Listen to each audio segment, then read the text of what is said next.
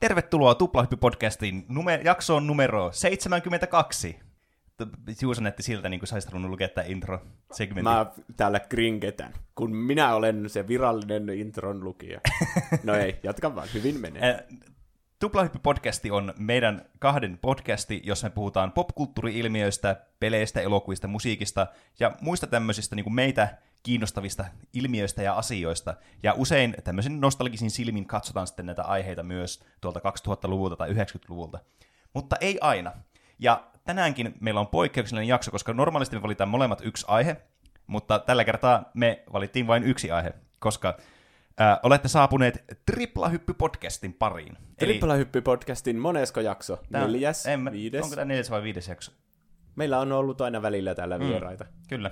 Ja tänään meidän vieraamme on Atte. Tervetuloa. Hei, kiitos. Hauska olla mukana. Kyllä. Ole hyvä. Kyllä me taas nepotismin tavoin suositaan meidän läheisiä ihmisiä tässä, niin me otettiin sitten taas tänne myös sellainen erittäin tietävä myös näistä aiheista, mistä aiotaan puhua. Niin, totta kai pitää aina ottaa asiantuntija paikalle, kun puhutaan jostakin asiasta. Mm. Niin, kun tiedätkö semmoisen podcastin kuin Takapölkky? Takapölkky. Niin. No niin, siinä oli puhuttu Tuplahypystä, ja siinä just kehuttiin sitä, kun Reetta oli meidän kanssa siinä niinkö? Final Fantasy 7 ja Magic the Gathering jaksossa, että kun me molemmat tiettiin vaan niinku toisesta aiheesta, niin oli joku, joka tietää molemmista aiheista. Kerrankin. Niin. Niin, kyllä. Ihan hyvä pointti. Mutta nyt meillä on yksi iso aihe. Niin. Kyllä. Ja nyt me kaikki tiedetään jotakin tästä aiheesta, mutta tietysti meidän vieras aina eniten tästä tietää. Ainakin olen tälleen niinku setupin puolesta. Toivottavasti. Niin. Mutta todellakin, kuten varmaan jo tästä jakson kuvauksesta näitte, niin puhutaan lapsuuden keräilykorttipeleistä tai keräilykorteista ylipäätään. Kai me puhutaan nyt silleen niin kuin muistakin kuin näistä korttipeleistä, mitä tuli pelattua lapsena. Ken muistakin ties? Korttipeleistä. Niinkö? Eikö siis tarkoita muistakin keräilykorteista? Puhutaan kaikista keräilykorttipeleistä. Niin, sitä minä tarkoitin. Mistä me aloitetaan? Jostakin hyvästä introsta, mitä on keräilykorttipelit? No, keräilykorttipelit on, kuten sananakin voi päätellä, niin aika yksiselitteinen, että ne on tämmöisiä fyysisiä, no nykyään tietysti nämä voi olla myös digitaalisia, mutta pysytään nyt tässä fyysisiä tämmöisiä kortteja, yleensä tämmöisiä niin kuin normipelikortin kokoisia about, ja sitten ne on johonkin tähän, niin kuin, ne on tehty semmoisen tarkoituksen, että sä voit keräillä, saada näitä tämmöisistä niin kuin, esimerkiksi boostereista tai muista tämmöistä random niin kuin, tavallaan lähteistä, missä sä oot yksittäisiä kortteja, ja sitten sä kaveritten kanssa vaihtelet näitä kortteja ja teet näistä pakkoja, ja sitten niillä pelataan toisia vastaan sitten. Nämä on niinku tämmöinen keräiltävä peli sitten. Tämä on niinku siis tämä keräilykorttipeli niinku sisältää koko tämän niinku ytimen tämä yksi sana. Et mä en tiedä, miksi tätä nyt piti avata auki tälle erikseen, mutta tehtiinpä se kuitenkin Tuplahyppy-tyyliin. Niin. No, mistä nämä on saanut alkunsa? Me ollaan puhuttu kyllä Magic the Gatherista, niistä niin kuin tuossa aikaisemmin sanottiin, ja se on varmaan se ensimmäinen näistä keräilykorttipeleistä. Joo, niin se on. Kyllä. Että kaikki sai tästä, mä sanoisin edelleenkin, parhaasta keräilykorttipeleistä niin ehdottomasti sai sitten alkunsa nämä muut korttipelit sitten. Voitte käydä kuuntelemassa erikseen Magic the Gathering-aiheisen podcastin, mikä mekin ollaan tehty tähän. Kuten äsken itse asiassa mainittiinkin, että tosiaan sellainen jakso meillä on, joka oli myös Triplahyppy-podcastin jakso. Niin. Mm. Mutta mennään sitten näihin vähän tämmöisiin niin kuin näihin niin kuin vähän pienemmän kokoluokan keräilykorttipeleihin tai keräilykortteihin, joita tuli itse lapsena aina pelattua ja keräiltyä. Enimmäkseen keräiltyä, koska en mä ainakaan näitä kaikkia osannut pelata. Niinpä. Se on kyllä näissä aika yleinen tämmöinen faktori. Että onhan niillä on ne harvinaisuusasteet ja sitten kuinka hienoja ne on, tai sitten kuinka paljon niitä on nähnyt jossakin animessa tai jotain, niin niille tulee sellaista arvoa ja sitten vaihdellaan niitä sen perusteella. Kyllä. Varsinkin kun Pokemonhan on tosi hyvä niin kuin tämmöinen median muotokin tämmöisen niin kuin muuttaa keräilykorteiksi, kun niitä keräillään siellä niin peleissäkin. Näin on. Eli lähdetäänkö sitten asian ytimeen? Annetaan meidän vieraamme aloittaa ensimmäistä tämmöistä, mikä hänellä tulee mieleen. Eli mikä on sun tämmöinen ensimmäinen keräilykorttipelikokemus tai peli, mikä tuli mieleen tästä ensimmäisenä, kun lähdettiin tätä asiaa puimaan? No ihan ensimmäisenähän mulla tuli Pokemon-kortit mieleen, että niitä on varmaan meistä aika moni lapsena kerännyt, ja se on ihan se ensimmäinen, minkä mä itsekin muistan. Niin, kyllä. Niin, milloinhan ne alkoi? Oliko se 99? Joskus 9. Mun mielestä ne oli joskus tosi aikaisin tuli ne. Ne oli jopa joskus 96, en ole ihan varma. Et tuliko nämä ennen niin kuin tätä animea nämä kortit? Niin. En mä tiedä, Suomessa näitä ei varmastikaan silloin vielä ollut. Niin. Mutta kun me ollaan kaikki sun nyt 94, niin musta tuntuu, että mun koko elämän Pokemon on vaan ollut olemassa. Että en mä ainakaan muista, että ne kortit olisi niinku tullut vaan yhtäkkiä. Että sitten kun oli koulussa niinku ekaluokalla, niin niitä oli jo siellä kaikilla. Niin, kyllä. Mutta niin, Atte, että esittelikö joku tietty tyyppi sulle, että hei, haluatko pelata Pokemon-korteilla vai miten sä niinku itse aloitit sen sitten? No itse asiassa meillä oli semmoisia perhetuttuja, jotka asuivat tuolla Etelä-Suomessa. Ne. Ja niillä oli sitten Pokemon-kortteja, niin kuin meillä oli. Ne tuli käymään täällä Oulussa. Ja ne oli sitten, että hei, kattokaa, meillä on tämmöisiä Pokemon-kortteja. Ja sitten mulla ja mun velillä sitten siitä se kerääminen lähtee. Me pelattiin ja omilla säännöillä pelattiin, ei kukaan osannut oikeita sääntöjä. Mutta me kuitenkin pelattiin niillä. Me vaan hyökättiin niin kuin siinä Pokemon-videopelissäkin. Vuorotellen vaan hyökkäytiin niillä, ei me sen tarkemmin saattu pelata, mutta me kerättiin niitä. Jep. Aina tuo, että Etelä-Suomessa on kaikki ekaan, ja sitten ne tuon tänne pohjoiseen. Niin. Niinhän se vähän vissiin on. Mä muistan, mulla itsellä ensimmäinen kokemus Pokemon-korteista oli... mä en oikeastaan tiedä, miten tää tuli, mutta mä vaan sain yhtäkkiä tämmöisen tämmöisen dekin. Se oli, mä en muista mitään muuta, kun siinä oli muistaakseni Machoke oli siinä. Ei, siinä starterissa. Joo, kyllä, just se. Joo, mä ostin ihan samanlaista, tai porukat siis osti niin, mulle. Kyllä, ja se oli niinku mun se ensimmäinen tavallaan, että okei, tässä oli tää pakka. Ei, siinä oli kaikki säännöt ja muutkin, mutta en mä niitä osannut pelata tai niin, lukea. Ei tietenkään. Et se oli just tollaista, että niillä vähän niin kuin leikittiin niillä korteilla. Et se oli aika yleinen semmoinen just, että kaikilla näillä keräilykorttikipeleillä, että se jäi just semmoiseksi leikiksi sitten, kun ei tajunnut, miten tää pelata. Mulla ei oikein ollut ketään semmoista kaveria edes, joka pelaa sitä. Että mä vaan näkin niitä koulussa ja oli silleen, mä haluan jotenkin päästä noihin porukoihin. Niin sitten justiinsa porukat osti sen, missä oli se Machoke tai Machamp ehkä. Niin. Ja sitten siinä oli kans hirveänä kaikkia niitä mana-kortteja ja kaikkia. Mä vaan mietin, että mitä, nämä on tämmöisiä täytekortteja. Kaikki ihan klooneja. Joo, ne taisi Pokemonissa olla energiakortteja. Jep, ja niitä annettiin niille Pokemoneille sitten tavallaan, että ne pystyi käyttämään niitä iskuja. Kuluttiko ne energiat sitten, jos sä käytit niinku isku? Muistatteko tästä? Ei normaalisti, mutta siinä saattaa olla esimerkiksi, että jos sä käytät sitä iskua, niin siltä pitää ottaa 1, 2 tai useampi energiaa sitten niin, pois niin, osana sitä hyökkäystä. Kyllä, kyllä. Ja se toimii niin kuin resurssina sitten sille. Joo. Ja sitten oli myös jotain semmoisia pahvisia kolikoita. Eikö ne ollut Pokemon tässä korttipelissä? Muistanko mä ihan väärin? Joo, taisi olla. Siinä oli esimerkiksi, jos Pokemon otti vahinkoa tai jos se myrkytettiin tai halvaantui, niin siinä oli tämmöisiä muita indikaattoreita sitten. Niin oli, kyllä. Eli paljon monimutkaisempi heti kuin nämä, mitä tuli sitten myöhemmin. Ei ihme, miksi lapset ala-asteella vaan keräsi näitä. Ja niin. Jotenkin näitä oli kiva kerätä, kun nämä oli Pokemon-aiheisia. Pokemon oli niin iso juttu. Ja sitten muutenkin tavallaan, että tavallaan oli siistiä aina vaan kerätä niitä kuuleja. Oli ne omat suosikkipokemonit aina. Ja sitten just tämä vaihtelu oli myös tosi iso juttu sitten näissä. Että just halusi vaihtaa kaverilta tai joltakin muulta sitten jonkun siistin Pokemonin, mistä tykkäsi. Ja kyllähän siinä sitten itsekin tuli aina välillä takkiin otettua, että kun eihän kukaan niin kuin lapsena ajatellut mitään, niin kuin, että ei ollut mitään arvoa näillä korteilla. Niissähän on se kuvio, semmoinen ympyrä, jossa on niin kuin yleinen kortti, ja onko se vähän niin kuin semmoinen neliö, sitten jos on vähän harvinaisempia tähtiä. Se on aika yleinen näissä korttipeleissä. Mutta en mä ainakaan muista lapsena niin kuin ikinä sitä pitäneen mitenkään merkittävänä. Että enemmän sitä, että halusi vaikka jonkun tunnetun hahmon, vaikka jonkun Pikachun. Tai sitten jotenkin katso niitä pisteitä, vaikka ei ikinä pelannutkaan niillä. Jep. Mä muistan sen niin, tai mä oon kertonut sen tässä podcastissa aiemminkin, kun joku huijasi mulle niin kuin Magikarpin, että se iskee 100, koska siinä luki joku 10x tai jotain semmoista. Niin, ja sitten mä vaihtoin silleen jonkun hyvän. Tuo on kyllä siis... Joo, tuo korttivaihtojen huijaaminen on semmoinen, minkä itsekin muistaa lapsuudesta katkerana. Niin, pitää antaa hirveät perustelut, että tämä on tosi hyvää, anna tuo sun hyvää mulle. Mikä olisi, Atte, sun kokemus tässä? No Atte oli se huijari. En mä koskaan huijaa, mä oon reilu tyyppi. Multa joku huijas sillä, muistatko se, mikä siihen yhteen Pokemon-elokuvaan liittyi, se erikoinen Mew-kortti. Ai joo, se. Joo, niin mä vaihoin sille kauheasti niin jälkeenpäin sitten huomasin, että niin tämmöisiä oikeasti hyviä kortteja. Ja sitten se paljastuikin, että se oli semmoinen tarra, se Mew-kortti, mikä oli laitettu semmoisen pahvin päälle. Wow. Joo, se irtosi niin Ja siellä alla oli joku makikarppi.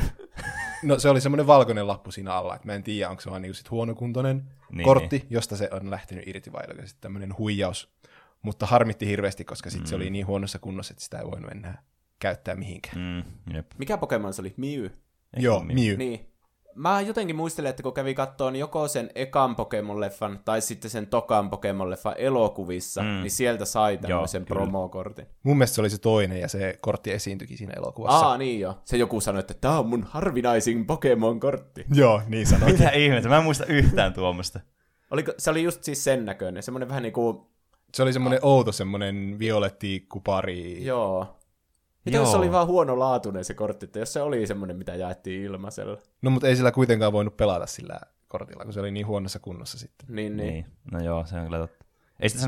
Paitsi, että ei kukaan pelannut, niin mitä väliä sillä oli. Niin. Mutta eihän se sanonut mitään selvääkään. Eikö se ollut kirjoitettukin vielä semmoisella hieroglyyfeillä? Tai joo, jollain? Niin taisi ollakin. Mutta se ei ollut silleen niin kuin sillä... mikä Pokemonille tyypillistä, just tämmöisiä hieroglyfejä, että ne on näillä Anonilla kirjoitettua. Vaan mun mielestä oli vaan ihan, sitä ei ollut mitään selvää sitä tekstistä. Japanilla. Hetkinen, olisiko se voinut muuten olla japaniksi? En muista. Mutta mä muistan, että sitä ei ollut mitään selvää sitä kortista, mutta tuli tosi hienon näköinen kyllä. Jotkut kyllä varmana pelasi niillä, kun mä olin just saanut ton Matchamp-paketin itselleni, ja sitten menin kouluun silleen ihan niinku, tässä on mun kaikki kortit, jee, niin...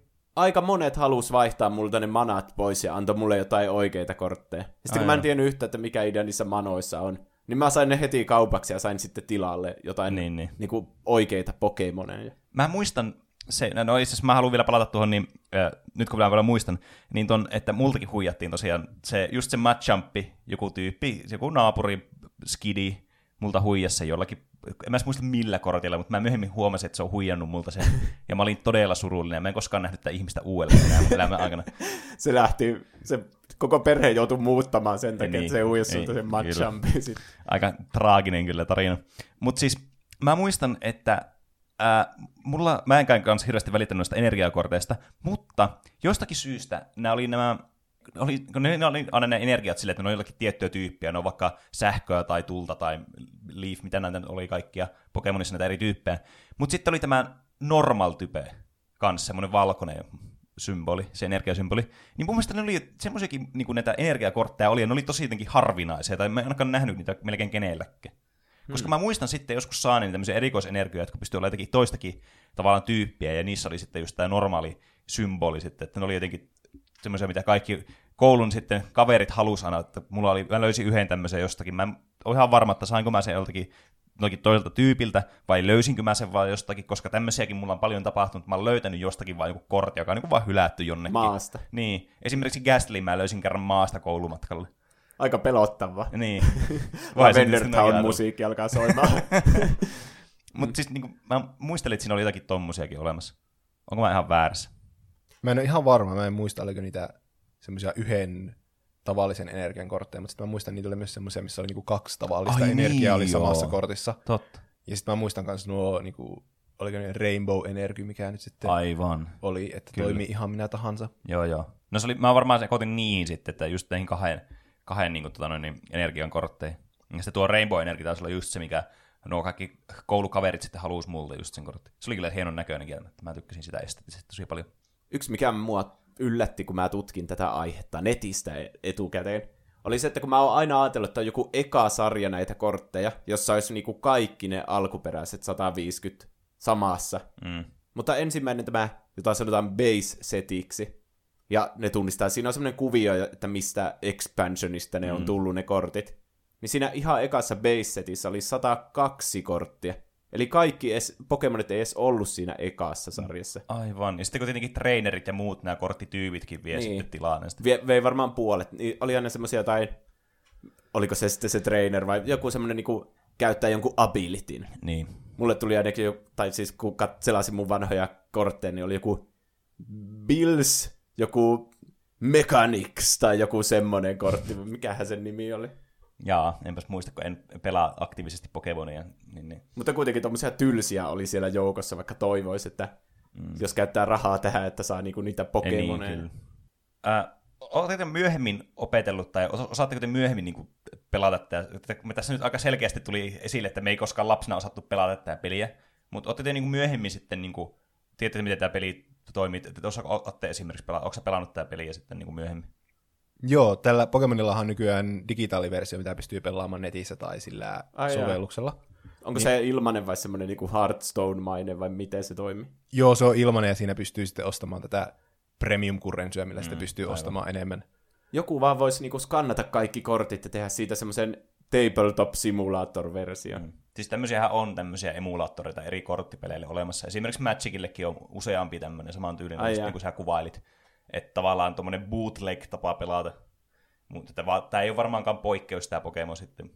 Joo, mutta tässä versiossa on kaikki säännöt on ohjelmoitu mukaan siihen sovellukseen. Että niin se on tietenkin se hyvä. Automaattisesti valvoo niitä kaikkia, että sä et voi pelata sitä väärin. Jep, ja se myös sulavoittaa sitä peliä, niin kuin useatkin näistä niin kuin, tavallaan fyysistä korttipeleistä, jotka on sitten portattu jollekin digitaaliseen alustalle, niin se helpottaa sitä just sääntöjen puolesta, että sun ei tarvitse muistaa kaikkea, kun tämä peli hoitaa sun puolesta näitä. Ja sua ei myöskään pysty huijaamaan, koska siinä tämä aina... Magikarp iskee 100.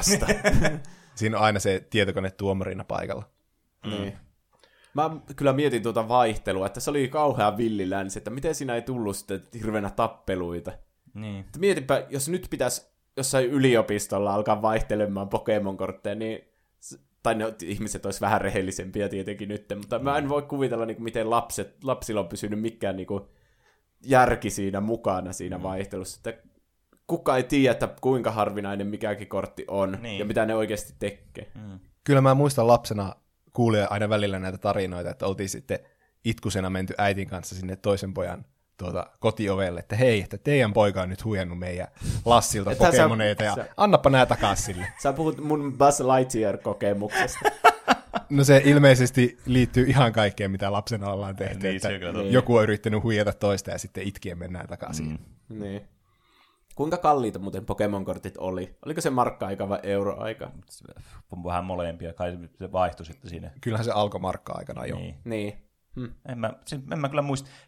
Mä en ihan hirveästi niinku Pokemonin kortteja silleen niinku itse kerännyt tai pelannut. Tai siis tietysti siinä mielessä, että niitä sai aina välillä, tiedätkö, jollakin oli hirveä määrä näitä kortteja. Niin aina perus oli se, että joku antoi sulle näitä paskoja kortteja, mitä ne ei tarvinnut enää mihinkään. Niin tämä oli tavallaan se tapa, millä mä tätä pelasin tätä Pokemonia aina. Et en mä ostanut koskaan näitä boostereita tai muita tästä niinku Pokemon-korttipelistä nimenomaan, vaan sitten niinku muista korttipeleistä. Ja sitten mulla oli kyllä kavereita, jotka pelasivat näitä. Että mä muistelen, että mä myöhemmin sitten jossakin vaiheessa aloin pelaamaan hetkellisesti näiden kaverten kanssa, joilla oli näitä Pokemon-kortteja. Ja ne osasivat säännöt kyllä, ja niillä oli kaikkia hyviä kortteja. Sitten ne itsekin vähän oppi sitä peliä. Ja tähän myöhemmin sitten tietenkin aina niin korttipeleille on ja muillekin peleille on tämmöistä niin tyypillistä, että lisätään kaikkia uusia juttuja. Tuli näitä X-Pokemoneja ja tämmöisiä voimakkaampia versioita normipokemonista ja sitten mitä muita oli. Niin tavallaan mä muistan nämä sitten, mutta mä en niin kuin ihan hirveästi siltikään muista niin kuin pelaaneeni tätä peliä, vaikka mä olin, niin kuin vietin aikaa näiden ihmisten kanssa ja mulla oli niitä kortteja silloin. Että jotenkin outo, että tämä on niin kuin mennyt tämmöiseen ihan vakuumiin mulla tämä itse peli sitten. Että, niin mulla on niin kuin semmoinen tosi yksinkertainen käsitys tästä tavallaan, niin kuin, että miten tämä peliä pelataan. Että tässä oli muistaakseni, tässä on se, että sä laitat sen jonkun aktiiviseen Pokemonin, ja sitten sulla oli tää bench, jossa oli vissiin ne 5 muuta Pokemonia, mitä sun tiimissä voi olla. Joo, 5 tai 6. Niin sä läsätät sinne niitä sun käsikorteista. Ja sitten oli tää price pooli sitten. Että aina, kun sä voitit toisen Pokemonin, niin sit saiko sä omasta price poolista, vai saiko se vastustaja ottaa sitä omasta price poolista sitten yhden kortin, ja tavallaan sitten kun ne loppu, niin sitten voitti tai hävisi sen peli. Okay. Joo, siinä oli, että alussa molemmat pelaajat otti 6 korttia omaan niinku palkinto Price Zonelle. Niin. Ja aina kun sä voitit vastustajan Pokemonin, niin sait omasta sitä Price Zonelta ottaa yhden kortin, ja se ensimmäinen pelaaja, joka oli saanut kaikki 6 omaa Price-korttia, ja sitten voitti peli. Siis, eli tässä ei ollut siis mitään uhkapeliä, että otetaan toisen kortteja itselle vai? Mä aina lapsena ymmärsin, että tämä on tämmöistä uhkapeliä, että pitää niinku pistää panokseen. Vähän niin kuin Gogoja on pistetty panokseen. Mutta siis... Ymmärränkö mä nyt oikein, että jos sä voitat vastustajan Pokemonin, niin sä oot niinku jo voitolla siinä tilanteessa, niin sit sä saat vielä ylimääräisen kortit, sä oot vielä enemmän voitolla siinä vaiheessa. Silloin kun tää toimii tää peli. Joo, silloin kun sä voitat vastustajan Pokemonin, niin sä saat lisää resursseja. Wow. Tää on metafora meidän kapitalistisesta yhteiskunnasta, niin. Jossa rikkaat pysyy rikkaina ja köyhät köyhinä. Se on hyvä, kun puhutaan kuitenkin Pokemon-franchise, niin tämä on maailman suuri franchise muutenkin. Niin shots fired. Niin, aivan erinomainen. Niin kuin, tämä on niin kuin korttipelien Snowpiercer. Yksi, mitä mä muistan näistä Pokemon-korteista, oli tosi paljon eri versioita samasta Pokemonista myös. Mm. Että oli vaikka Pikachu, tämmönen lihava Pikachu, joka mullakin on, semmoinen alkuperäinen. Aivan, ja sitten se oli jotenkin semmoista vähän violetintaa, vaan jotenkin se, ne korvat tai jotain. Mä voin näyttää sen sulla on se kortti totta siinä. Kai, mulla on Pikachu ja Raichu molemmat. Oho, näytä. Tässä. Eikö, joo, tuo oli tuo. Tuosta oli, mä muistan. Tuo on tuo klassinen Pikachu. Niin, tuo on tuo klassikko Pikachu, kyllä. Niin, ja sitten saattaa olla joku versio, joka oli vaikka Ashin Pikachu, niin, se oli sitten eri kuvalla. Mm. Ja sitten siitä samasta Pokemonistakin, niin kuin Pikachuakin on varmaan jollakin, nykyään varmaan 50 eri kuvalla, ja niillä kaikilla on eri isku. Niin, kyllä. Eri iskutkin vielä. Joo. Pakkohan niitä on jotakin, jos tämä peli on vieläkin hengissä, mikä tämä nyt onkin, niin tavallaan pakkohan niitä on niin kierrättää niiden vanhoja Pokemoneja kanssa. Että eihän niin voi vaan tehdä sille, että tämä Pokemon tehtiin joskus, niin sitten ei voi tätä Pokemonia tehdä uudestaan, niin niillä loppuisi Pokemon nyt kesken niin ennen kuin ne saisi toista settiä tehty. Niin. Onko Pokemonia nyt joku, onko niitä 1000 jo yli? Mä en muista yhtään. Joo. Mutta jos vertaa vaikka Magic-kortteihin, niin eikö niitä ole yli 10 000 erilaista? Joo, niitä on niinku kymmeniä tuhansia niitä kortteja. Aha. Ainakin joku 25 000. Niin, jotain semmoista. Mm. Mä tykkään noista Pokemonista kanssa niistä kuvista, kun ne on ihan erityylisiä. Ja niin. Ihan niinku Diglett on ainakin semmoisella 3D-animaatiolla, ja monet on sillä tommosella piirustustyylillä, mikä kaikki tunnistaa sitten ne kaikki. Kyllä. Riippukaa se jotenkin siitä setistä tai sarjasta, missä ne tuli, että niin jossakin tietyssä sarjassa ne on tehty jollakin tietyllä tyylillä ne kuvat sitten. Siinä lukee aina se Illustrator siellä alakulmassa. Mutta se Diglett oli ainakin siinä alkuperässä, niin se oli jo siinä 3D-animaatiolla. Okay. Tarjotko 3D-grafiikalla? Se tuli ulos sieltä kortista. Sillä on ollut vilkas mielikuvitus lapsena, kun on psykoosit aina, kun näet Diglettin. Siis se tuli keskellä yötä mun kortista ja vainos mua. Joo. Mä vielä tänäkin päivänä haaveilen siitä, viime kesänä mä pelasin sen niin Pokemon Let's Go ja keräsin ne kaikki. Niin. Mutta jotenkin niin kun, mä oon myös miettinyt sitä, että olisi hauskaa, että olisi semmoinen kansio, mikä joillakin ihmisillä oli semmoinen niin korttikansio, siinä oli 3x3 ne rivit ja semmoisia sivuja näin. Edelleen hyvin yleisiä. Niin, mutta mä muistan, että jollakin oli niin kuin numeroituna ne lokerot, silleen niin kuin 001, 002, 003, näiden Pokédex-lukujen mukaan. Ja sitten se keräsi niinku kaikki Pokemonit siihen. Ja mä oon aika varma, että jollakin oli niinku ainakin melkein täydellinen kokoelma silloin. Ja mä oon niinku haaveillut siitä kanssa, että se olisi tosi siisti, kun ois ne kaikki. Niin, kyllä. Mutta siinäkin tulee vähän sitä, että kun siinä alkuperäisessä sarjassa, niin kuin siinä base-setissä ei edes ollut niitä kaikkea, että hyväksyykö sitten siihen itse jotain myöhempiä Pikachuja vai miten se sitten toimi, niin pitää vähän miettiä. Etsiä aina vanhimman mahdollisen, mikä on olemassa. Mm. Niin varmaan se sitten lasketaan. Niin, se on se suurin hintalappu sitten sillä, mikä voi vaan saada. Alkuperäinen Charizard. Ai että se. Eikö se ole tämän Pokemon korttipelisarjan se kallein kortti? Joo. Kuinka kalliita ne voi olla sitten? Minusta tuntuu, että nämä pyörii nämä kalleimmat kortit Pokemonissa jossakin niin 2-5 tonnin kieppeillä ehkä. Se ainakin viimeksi, kun mä muistan kattoneen, niin, koska mä tiedän, että nämä on huomattavasti niin tuntuu jotenkin tyhmältä sanoa, että niin tämmöistä palasta pahavia, että huomattavasti halvempi tämmöinen 5 tonnia. Mutta siis niin tarkoitan siis Magicissa nämä kalleimmat kortit on oikeasti ihan järkyttävän kalliita. Että nämä ei niin pääse samoille sfääreille. Että nämä on ehkä niin joku tyyliin 20% ehkä näistä hinnoista. Mutta tämäkin on tämmöinen, niin kuin mä vaan peräisestä riviin summan nyt tässä, että joku voi sitten tsekata nämä faktat, koska mehän ei niitä tehdä tässä ohjelmassa. Ja niissäkin ne hinnat laskee tosi nopeasti sitten pienenkin niin kuin raapasun tai kulumisjäljen mukaan. Niin, ne on ne virheettömät kappaleet, mitkä maksaa sitten niin paljon. Niin, kyllä, aivan. Niin, ja lapsena kukaan ei ole pitänyt huolta niistä korteista. Niin, sepä se just onkin, että kun lapsena näitä pelattiin, siis mä muistan monesti asfaltilla pelaanin niillä korteilla. Siis mulla oikeasti nykyään, niin kun mä harrastan Magicin pelaamista, niin mulla oikeasti niin kuin kuvottaa se ajatus, että mä oon pelannut niinku tämmöisellä keräilykorteilla niin jossakin asfaltilla ja sitten kivillä, ja sitten ne on raapinut niitä kiviä, ja sitten mä oon pyyhkinyt mukaan kävelin niitä kiviä pois, ja se hiekkaa sitä pölyä, ja sitten mä liikuttelen niitä mun kortteja sitten siinä asfaltilla. Ihan hirveetä. Mulla tulee jotenkin mukava nostalginen fiilis. No siis, no periaatteessa, mutta just semmoinen, niin. Jossakin nurmikollakin kesällä pelaamista, niin ai et. Mietipä, ihana, kun se on semmoinen niinku, vetinen nurmikko satteen jälkeen, joku koira on kannut paskalla siellä, niin se on mukava se sun Pikachu sitten siinä vaiheessa. Siitä ei saa enää 2 tonnia sen jälkeen. Ei saa 2 tonnia. Kuka ei käyttänyt myöskään näitä suojia ainakaan tähän Pokemon-aikaan. Ei niitä ollut ihan hirveästi tuohon aikaan tarjollakaan näitä suojia. Ultra Pro saattoi ehkä valmistaa jotakin, joka on tämmöinen yleinen niin kuin, kortti, tämmöisen aksessorien valmistaja.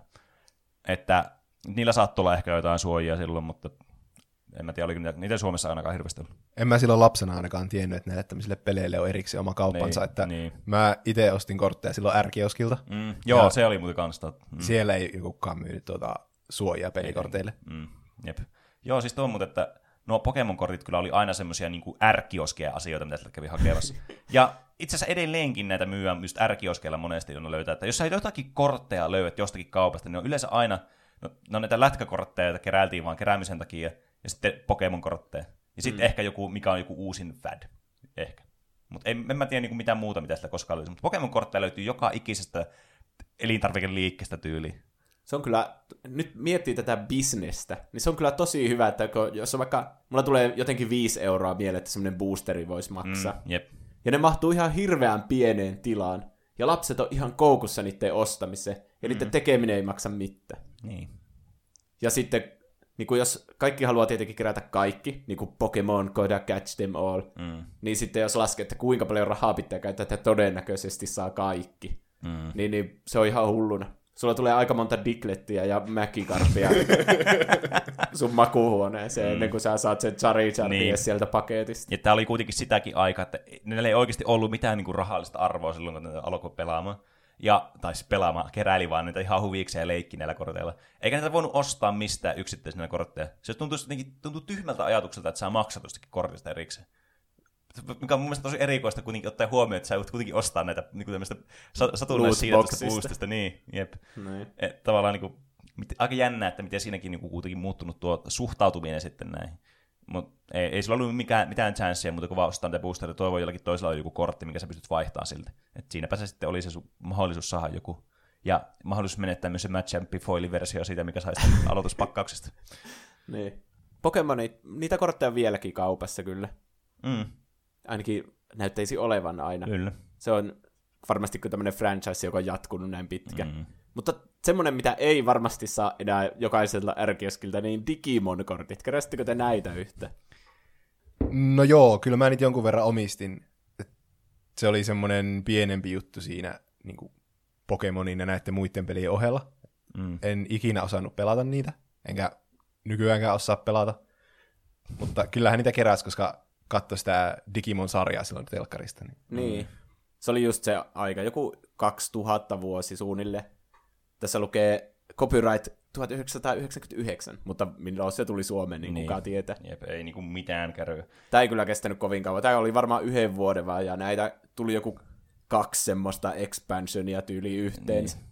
Siis tämä oli kyllä semmoinen, mä muistan, että mulla oli muutama näitä kortteja, ja siinäpä se sitten olikin. En mä niinku ymmärtänyt yhtään, että miten näitä pelaattiin niitä kortteja. Mulla on vieläkään mitään käsitystä.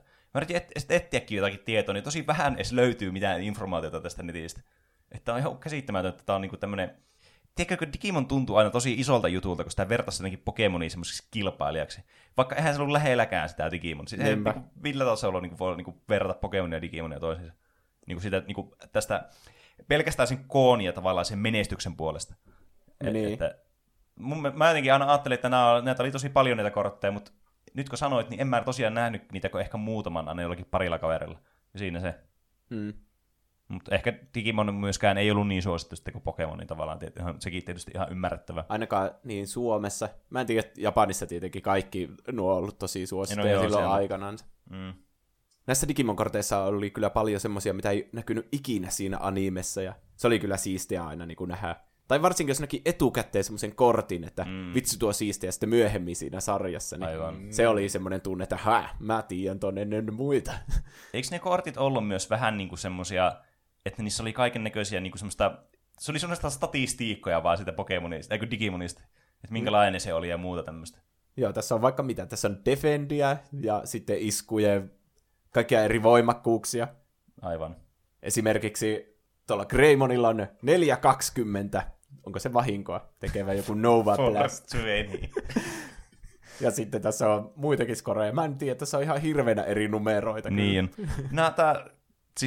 Tää on kyllä nyt semmoinen, mikä kärsii tästä niin meidän podcastin formaatin tästä niin puutteesta, että näitä ei voi esitellä teille kuuntelijoille niitä kortteja mitenkään, koska nämä on niinku, tämä on ihan hirveän näköinen tämä kortti silleen niin layoutilta. Tämä on tosi sekavaa niinku katsottavaa, että mitä missäkin kohdassa niinku on. Ja kun mitä kehuin tuota piirustustyyliä, niin nämä kaikki Digimon-kortit on tehty samalla tyylillä.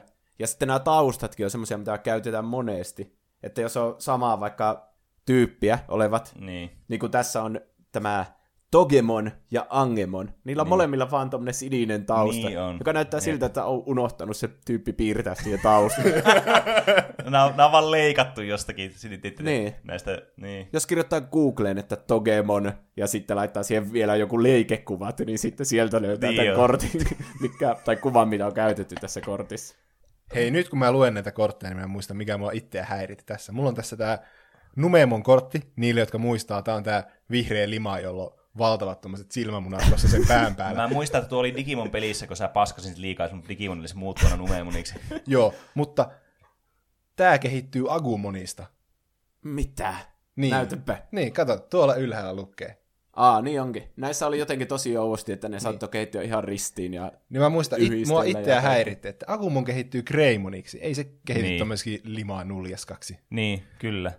Ja siis mä tosiaan pelaan sitä Digimon World 1, tätä JRPG-peliä, jossa oli just nämä Digimonit. Ja mä muistan, kun äsken sanoin, että Numemon kehittyi siinä pelissä sillä tavalla, että kun nämä Pokemonit, ei kun Digimonit, kun tässä oli sun piti käyttää vessalla näitä Digimoneja. Niin, aina kuin Tamagotchia. Niin, kyllä. Aika paljon yhtenäisyyksiä. Niin sitten jos ei käyttänyt sitä vessassa, niin se paskansi vaan jonnekin sinne maailmaan, niin sitten ne jäi vielä kaiken lisäksi sinne aina pysyvästi. Niin sitten ne, jos paskansi liikaa niillä, niin sitten ne kehittyy joksikin Sukamoniksi, joka oli semmoinen kakanäköinen Pokemon. Ja sitten, tai Numemoniksi. Tai Numemon saattoi olla itse asiassa taisi kehittyä sillä, että se oli vaan jotenkin surkeat ne statsit jotain tämmöistä. Mutta kuitenkin, mä muistan nämä monen paskan Digimonina sen takia, koska nämä pystyi syömään näitä paskoja sieltä maailmasta sitten. Niin ne oli semmoisia niinku siivousbotteja sitten sulle aina välillä. Sitten kun sulla tuli huono kehitys, niin sitten sä pystyt vaan syömään nämä kaikki jätökset vaan tästä maailmasta, missä sä oot. Ja sitten se, kun se kuoli ja sä pystyt aloittaa uudella Digimonilla, niin sitten sä oli semmoinen kliininen taas tää maailma, kun se ei ollut yhtään näitä jätöksiä missä. Tämmöinen sidetrack tuli tuosta mieleen. Selitys. Niin.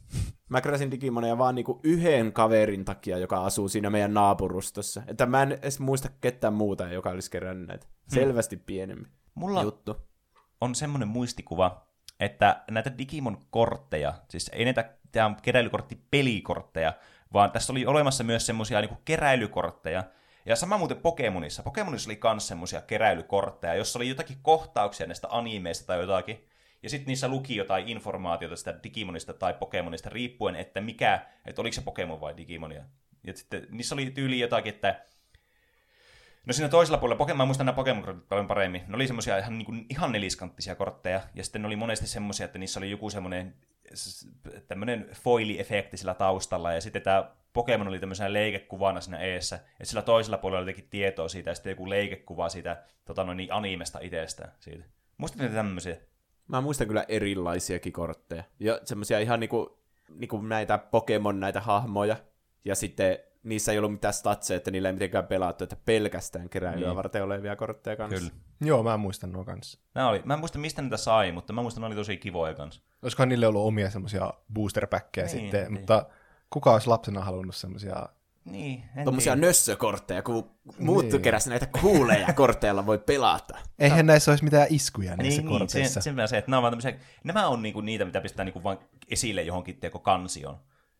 Nämä on vaan tämmöisiä keräilyjuttuja. Tai sitten monet teki sille, että laittoi niinku seinälle näitä jollakin sinitaralla tai teipillä. Tai sitten jotkut oli semmoisia, että oli ostanut näitä binderipageja, just näitä 3x3, tämmöisiä läpinäkyviä, mihin pystyy sitten laittamaan näitä kortteja. Ja sitten laittanut nämä kiinni sitten seinään, nämä pageit, että ne on helpompi sitten ottaa ja vaihtaa sieltä ne tavallaan sitten näkyvillä olevat kortit. Että ne oli niinku sitten niitä postereita, mitä joillakin ihmisillä oli. Ne oli mun mielestä tosi siisteä. Mä haluan mun man cavein semmoisen niinku taulun kehyksen, jossa on se lasi, ja siellä lasin takana on sitten kaikki Pokemon-kortit järjestyksessä. Itse se olisi niinku cool. Kaikki alkuperäiset. Niin, kaikki kyllä, alkuperäiset. Kyllä. Ilmeisesti 102 sitten. Aika lame, mutta kuitenkin. Joku kokoelma. Ha! Olet mennyttä, Mugi! Pelaan voimakkaimman korttini, valkosipulipatongin! Voi ei! Ei valkosipulipatongkia! Kuulit oikein, se on yksi ainutlaatuisimmista korteista. Eikä siinä kaikki. Pelaan vielä leipäveitsi-lumouksen, jolla voin tuplata valkosipulipatonkien lukumäärän puolittamalla niiden hyökkäysvoiman. Mitä? Olet mennyttä, kakara. Lisäksi aktivoin keittiöansani, pakastin kutsun, jolla saan etsiä pakasta yhden uunileivän ja kutsua sen käyttämättä paistamiskutsua. Ei ole totta. Vedä viimeinen säälittävä leipäsi, Mugi.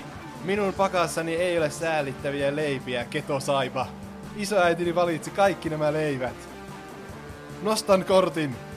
Ketosaipa, viimeinen korttini on... Maapähkinä voi levite. Mahdotonta! Kuinka tiesit heikkouteni?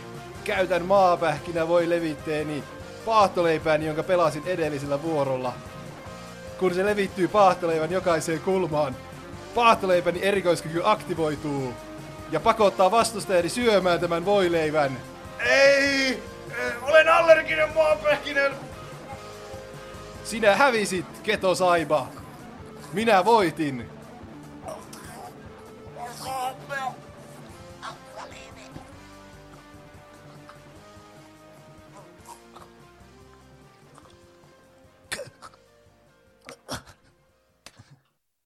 Mugio, leipien kuningas. Nyt Suomessa. Pan, no, takai. Okaishi.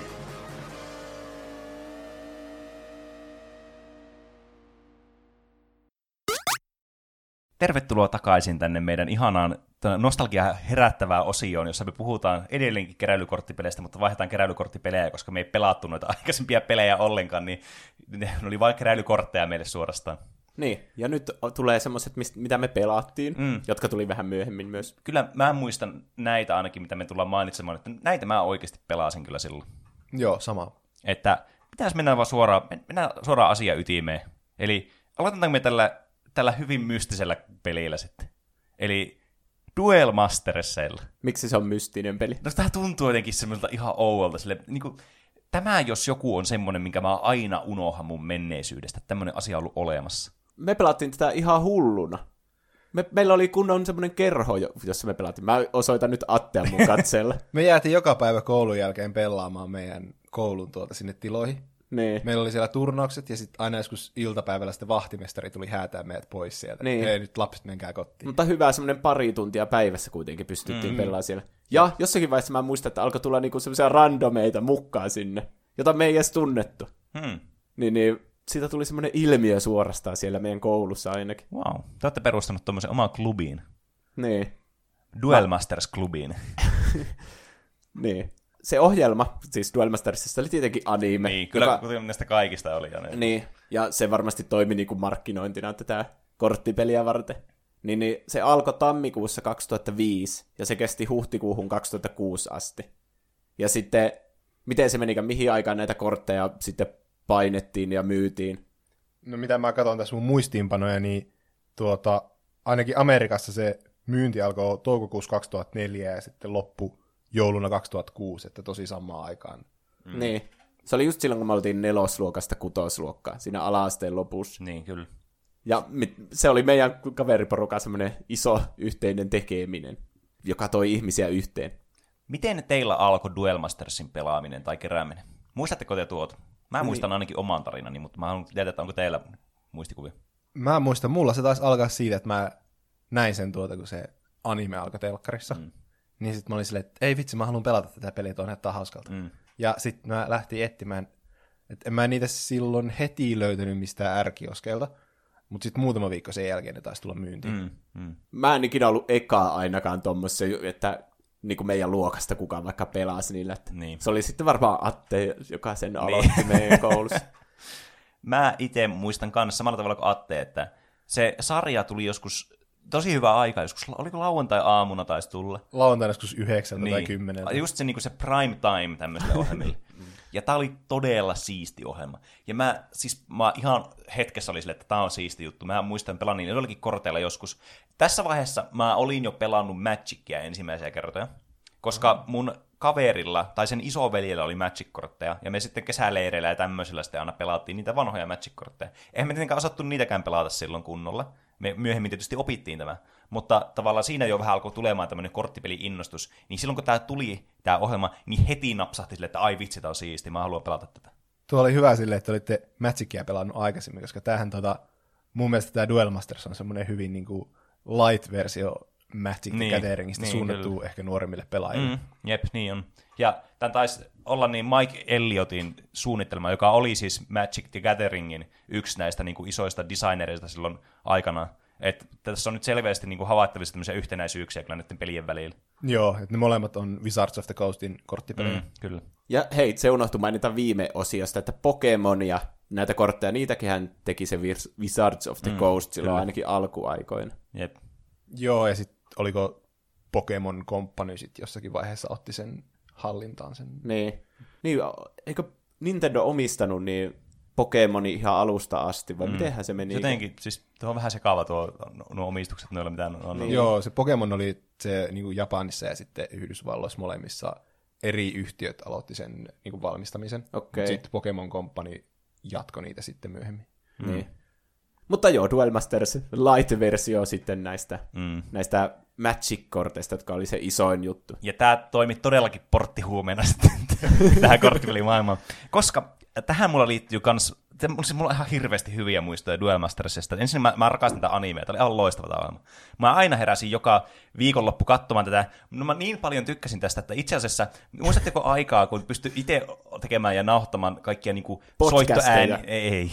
Soittoääniä ja tämmöisiä viestiääniä ja muita ääniä, niin mulla oli herätysääniä joku semmoinen Duel Masters, just tommonen. Mä jotenkin arvasin heti. Siis tää oli oikeesti niin hyvä, että ei voinut skriptata, tää oli ihan täydellinen reaktio. Ja siis mä oikein tykkäsin tästä ihan hirveästi. Ja nää on vielä niin Hot Wheelsia ja over the top edgyä nämä kaikki nimet näillä korteilla. Tää oli niinku, semmoista täydellistä, niin kringää, mahtavaa, aivan loistavaa.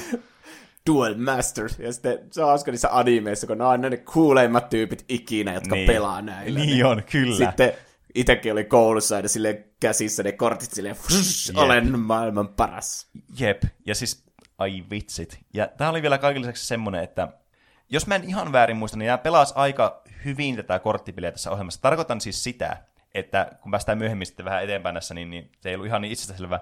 Mutta niin, nämä säännöt oli samanlaista tässä ohjelmassa ja sitten tässä korttipelissä. Mutta mä muistan, että oli tässä eka jaksossa tai toka jaksossa, täällä oli joku tämmöinen, kun tässä on niinku 5 eri tämmöistä factionia, tässä on luonto, tuli, vesi, pimeys ja valo. Kuka liian mistä nämä 5 olivat voinut niinku saada vaikutteita? Ne värit oli ihan samat kuin Magicissa, mutta ne oli vaan annettu eri nimet. Niin kyllä. Siis tää on niinku vaan tämmönen riikolori vaan tälle. Ne symbolit muuten taisi olla melkein samat kuin Magic-korteissakin. Et vesi oli semmoinen vesipisara ja tuli oli liekki ja luonto oli semmoinen puu ja sitten ne 2 muuta oli vähän erinäköisiä. Niin. Mun se valokin muistutti aika paljon niinku näitä valkoista väriä tässä. Joo, ja pimeydellä oli joku erinäköinen pääkallo, mutta kuitenkin pääkallo. Niin. Mitä te keräsitte näistä? Mä tykkäsin eniten näistä vesi- ja sitten niin valokorteista. Mun mielestä nämä valokortit, kun näillä oli tämmöisiä aluksia, ne oli ihan helvetin over the top, ja ne oli jotenkin Naskuladen varaa, joku Bringer of Ultimate Light tai tämmöistä. Ne oli mun mielestä niin siistejä, mutta oli ihan hirveitä gameplay-wise, kun näillä ei voinut oikeastaan tehdä mitään niin kuin hyödyllistä. Nämä vasta tallasivat tätä peliä, siinäpä se oikeastaan oli. Että oli oikeastaan ihan hirveä väri niin pelata, koska mä muistan, että tätä pelaaneenikin niin tätä peliä.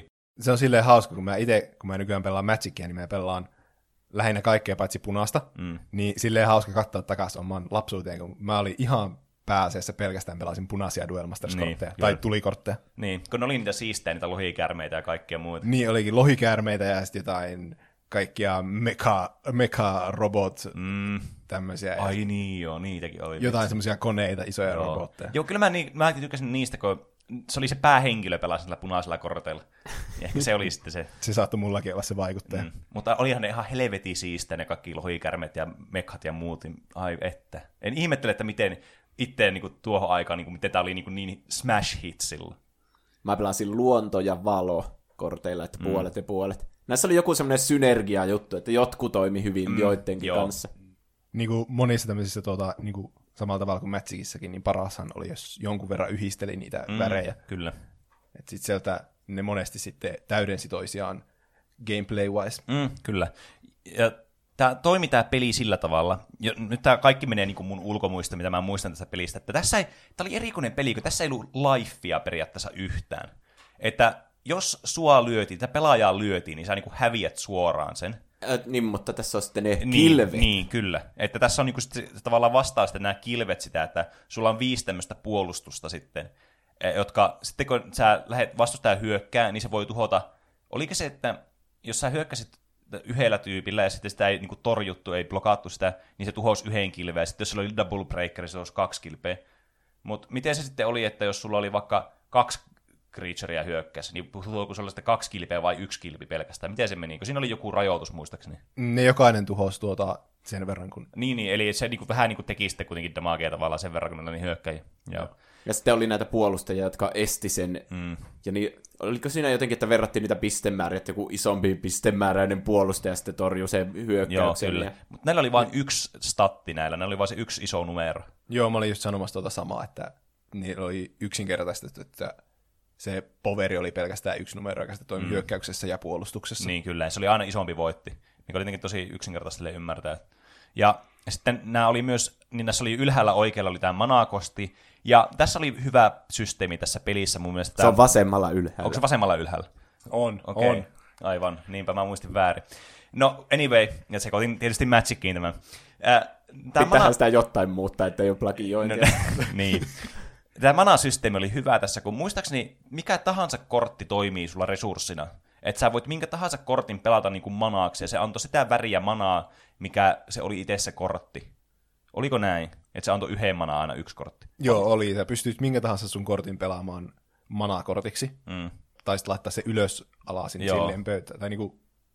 Joo, ei se... niinku väärinpäin, vaan silleen niinku ylös alasin niin, käännettynä. Niin, se on niinku 180 astetta niin, käännetty. Joo, ja sitten se toimi sun manana. Mm. Mua hämmentää se, kun aina oli kaikki niinku 1 mana, ja niin. Siinä on 1 ylösalaisin tietenkin siinä niin. Kohdalla, mikä niinku pitää olla näkyvissä, että se mana.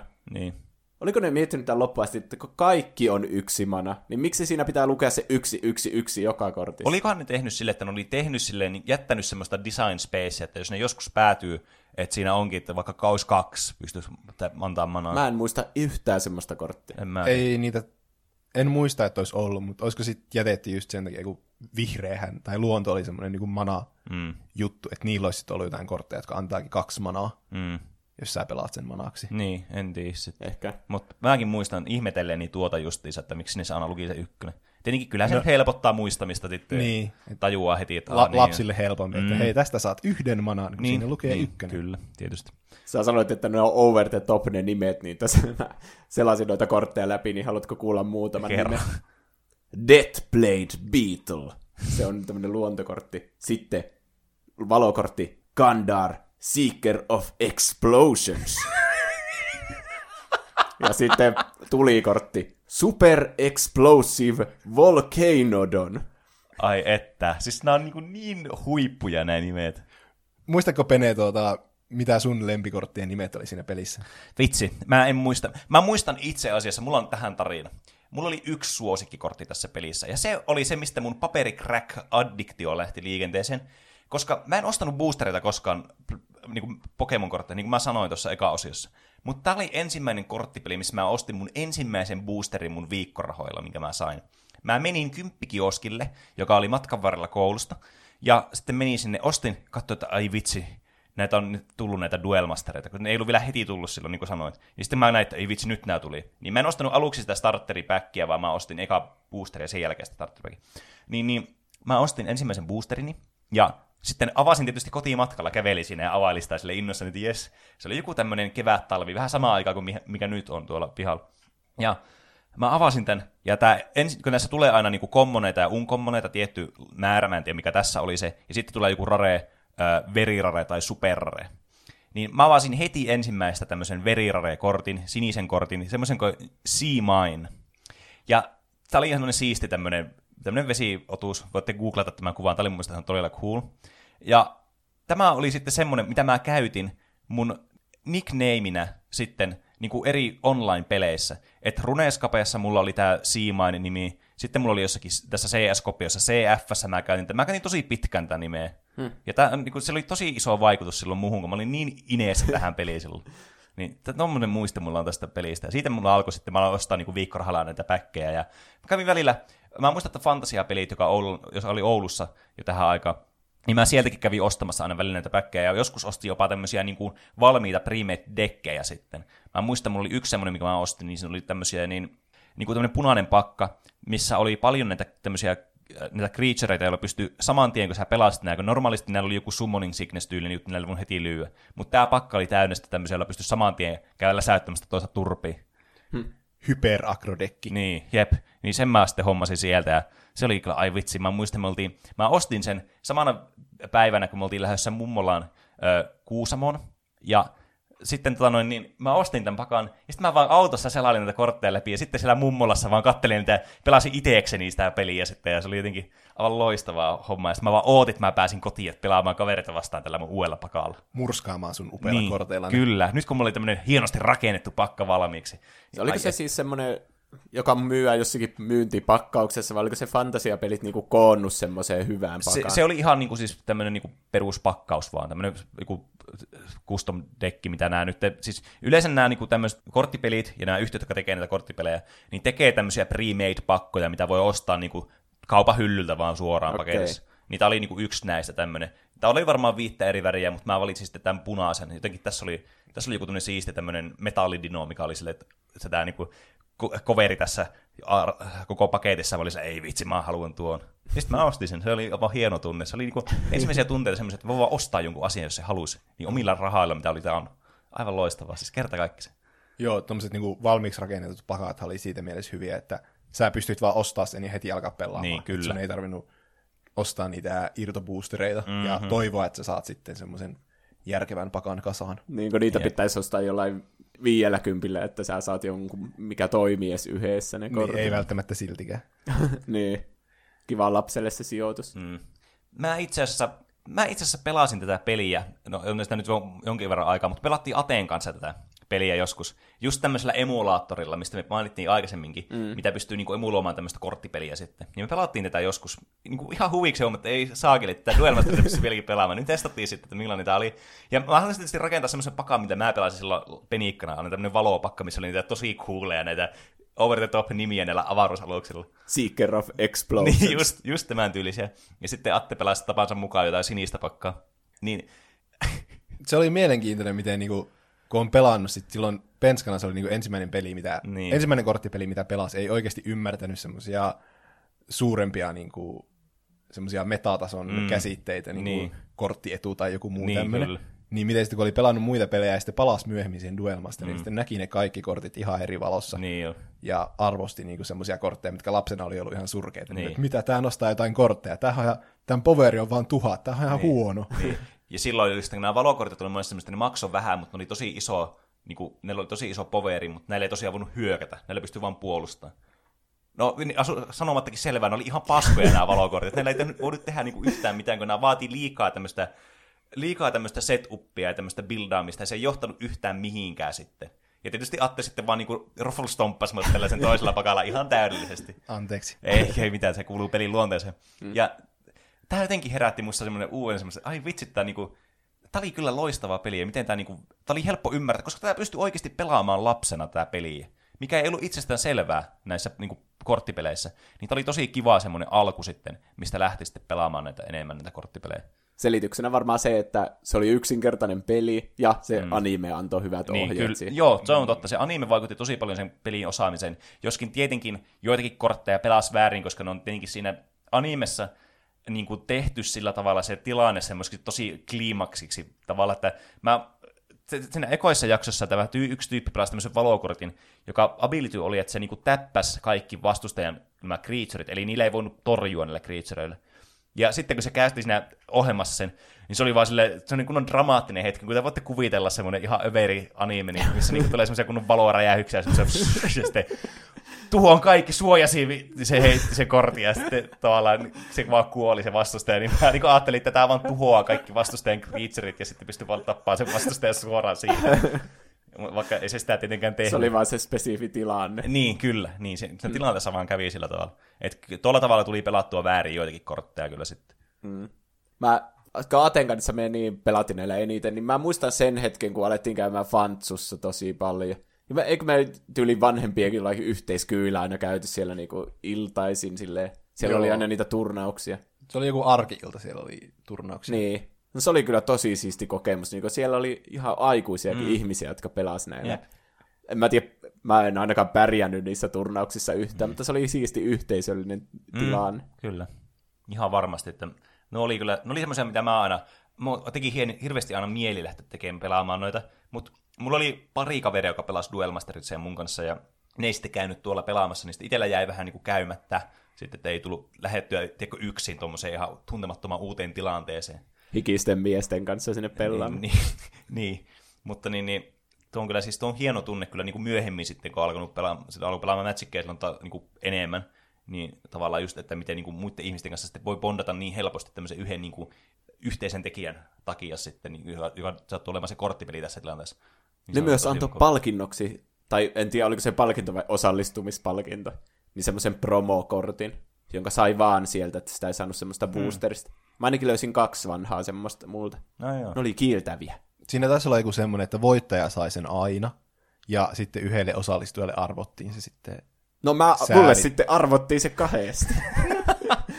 Sä olit vaan onnekas. Niin, on se mahdollista tietysti. No onnikin on tärkeää tämmöisissä korttipeleissä. Niin, kyllä. Sitä ei voi kieltää. Se on ihan totta, että se on kyllä aina osana tämmöisiä pelejä, niin kuin halusi sitä tai ei. Et oli kyse sitten ihan mistä tahansa, vaikka Hearthstoneista tai sitten Pokemon-korttipelistä tai sitten Magic the Gatheringistäkin, mikä on niin kuin tämmöiset pelit, missä niin kuin yritetään minimoida tämä onnenmäärä, niin se on aina olemassa kuitenkin. Tai oikeassa elämässä. Niin, tai oikeassa elämässä, niin kuin huomattiin, että säkin sait ne 2 promokorttia.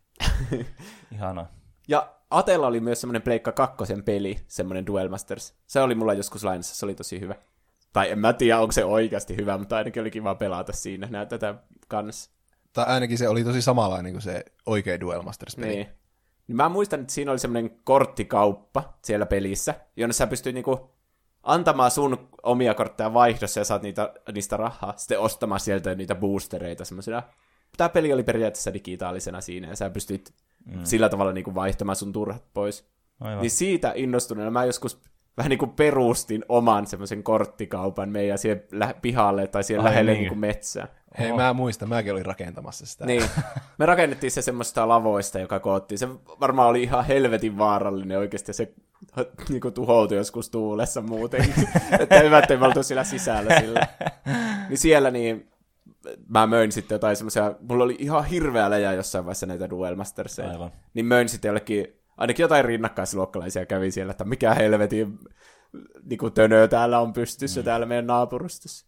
Niin sitten mä möin niille kortteja ja sitten mä käytin sitä samaa systeemiä myös, että ne sai tuoda vaihdossa niitä kortteja. Niin. Niin sitten niitä vaan kertyi enemmän ja sitten jossain vaiheessa mä vaan niinku annoin niille vähän niinku takaisin niitä jo tuomia kortteja. Se täydellinen business kyllä. Tämä oli semmoinen ultimate kyllä niinku next level huijaus. Ei se ole huijaus. Mä kerroin tarkasti, miten sen ne säännöt toimi. Että tuo vaikka 10 korttia vaihdossa, niin saa 5 tilalle. Mutta niin. Sitten ne arvotaan ihan sattumalta. Niin. Aivan. Aika ovella. Sä jäät aina voitolle tossa. Niin. Mutta miinuspuolella se tönö sitten hajosi ja onneksi en kuollut. Sekin niin. Oli semmoinen riski ja revardi. Tuossakin oli onnea mukana. No niin, kyllä totta. Niin. Kun me päästiin niinku elämässä tähän pisteeseen asti ilman liiskaantumista, niin se oli hyvä myös. Mä muistan tykänneeni myös tässä pelissä oli jotakin semmoisia kortteja, joilla oli joku semmoinen... Niiden niin näitä abilityt näillä korteilla oli, kun näillä oli aina, tai useimmiten oli joku ability, mitä ne pystyi tekemään, niin näillä oli jotkut semmoiset kortit, jotka tuli sitten siinä, ei heti alussa, mutta vähän myöhemmin alkoi tulemaan, että niillä oli semmoinen ability, että ne pystyi, niinku, että ne tavallaan jakoo ne kaikki abilityt, mitä niillä oli. Muistatteko jo tämmöisiä kortteja? Koska ne oli jo ihan, mä alkoin sitten näistä tykkää hulluna, kun näitä tuli. Semmoiset, että jos joku pystyi vaikka, jollakin oli vaikka double break, niin sitten tämmöisellä saman tyylisillä sun korteilla sitten kaikilla oli tämä double break. Niillä oli joku survivor-type. Joo, se oli. Ja sitten se sanoi, että sun kaikki survivorit saa 1000 poveria lisää. Että se itsekin oli niinku vähän huonompi. Mutta sitten se antoi itsellekin sen poverin, niin sitten se oli ihan hyvä. Niin, siis mä muistan, näillä mä sitten stomppasin mun kavereita näillä, kun näillä ihan naurettavia yhdistelmiä saa aikaiseksi. Tai tietenkin semmoisia naurettavia yhdistelmiä, että ei lapsena ymmärtänyt pelin päälle niin paljon. Niistä oli vaan helppo vaan lähteä face-stomppaamaan toista vaan. niin, näistä mä tykkäsin ihan hirveästi. Mäkin itse asiassa pelastin noita survivoreita lapsena. Ja siellä oli se yksi, mikä sanoi, että aina kun sä pelaat survivorin, niin sä saat hakea sun pakasta minkä tahansa survivorin. Mitä? Ja sit sä pystyit vaan pelaamaan, sä pelasit jonkun 1 tai 2 manan kortin, ja sit sä hakkit sun halvimman survivorin koko sun dekistä, ja sä pelasit jonkun 6-7 korttia yhdessä vuorossa pöytään, wow. Sitten kun se selvisi se oli joku iso 6 manan pikkukortti, mut sit se sanoi, että sä saat hakea niin paljon lisää, kun sä pelaat, niin haet lisää, ja wow. Sit sulle ei ikinä loppunut kortit kesken, ja sit oli, että hei, tämähän on tosi hyvä, ei tietenkään ymmärtänyt, että no, kun se nostaa sulle lisää kortteja, niin se on hyvä, mutta... Niin. Jep. Se oli vähän semmoinen, vaikutti vähän semmoista epäbalansset peliltä kuitenkin silleen loppupeleissä. Kun ei silloin lapsena ymmärtänyt niin. Sitä, vaikka voisi pelata kortteja, mitkä tuhoaa vastustajan kortteja. Niin. Mutta nekin tuntui aina semmoiselta, ne oli monesti näitä, että näillä oli, jos jollakin korteilla oli semmoinen, kun ne pistettiin aina sun pakasta randomilla nämä, vähän niin kuin Pokemonissa tämä prize pooli. Niin tavallaan tässä kans nämä sielit, mitkä sulla oli. Niillä sielillä saattoi olla, tai niillä korteilla saattoi olla semmoinen, että jos se oli kilpi kortti ja se tuhoutui, niin sä saat käteen tämän kortin. Ja sitten jos sillä oli joku tämmöinen shield-trigger tai joku tämmöinen, sä pystyt suoraan kästämään tämän kortin. Joo, ihan ilmaiseksi. Mutta monesti nämä on tuholoitsut, mitä mä muistan ainakin tässä pelissä, oli ihan hirveän kalliita kortteja, että niitä ei pystynyt pelaamaan tyyliin, kun ne maksoi aina ihan liikaa. Että just tuommoinenkin, sä pelaat vain 10 000 pikkusta ukkoa sen pöydälle, niin se ei ihan hirveästi auta, että sä voit yhden niistä tuhota, kun ne oli jotenkin hintavia, jos mä en väärin muista. Niin sen takia mä en tykännyt tuosta mustasta väristä. Plus ne oli tosi pelottavia kanssa, kun oli semmoisia kunnon skeleton lordeja jostakin. Mä muistan meidän luokalla yksi tyyppi, joka oli vähän niin kuin semmoinen goottimainen, niin sillä oli tietenkin mustat kortit niin kuvastamassa sitä sen persoonaa. Sehän on mukava just, että se voi niin löytää jonkun semmoisen tavallaan semmoisen asian näistä peleistä ja muista, mihin voi sitten itse kiintyä. Samaistuu niin, vähän. Niin, kyllä. Että löytyy semmoinen samaistumispinta, niin sehän on tosi hyvä sitten. Helppo tapa niin lähteä mukaan tämmöiseen. Hei, mutta sä tuossa puhuit noista kilvistä, mikä on se periaatteessa sun life totaali siinä pelissä. Niin siinä Pokemonissa oli silleen, että kun sä pääsit Eelle siinä pelissä, niin sä sait lisää kortteja siitä, että sä oot Eellä. Mutta siitä mä tykkäsin tosi paljon, että kun sä jäit jälkeen vastustaja ja hyökkäs sun kimppuun, niin sit sä sait niitä kortteja, niin, eikä se, joka niin lähtee hyökkäämään pääsee Eelle pelissä. Mä oon ihan samaa mieltä. Se tasapainot sitä mun mielestä tosi hyvin. Kyllä. Ehkä ne oppi siitä virheestänsä, jos ne oli samoja tekijöitä tässä. Tämä on tuotu niin paljon jotenkin semmoisia lämpimiä muistoja tämä peli, ja mulla on vieläkin näitä ihan hirveellä jää näitä kortteja edellä. Mä tekin näistä semmoisia feikkiboostereita. Mun oli tarkoitus joskus myydä nämä kirpputorilla. Mä tekin tämmöisiä pikkuboostereita, missä oli aina joku 1 rare tai verirare tai tämmöisiä, mitä mulla oli tosi paljon.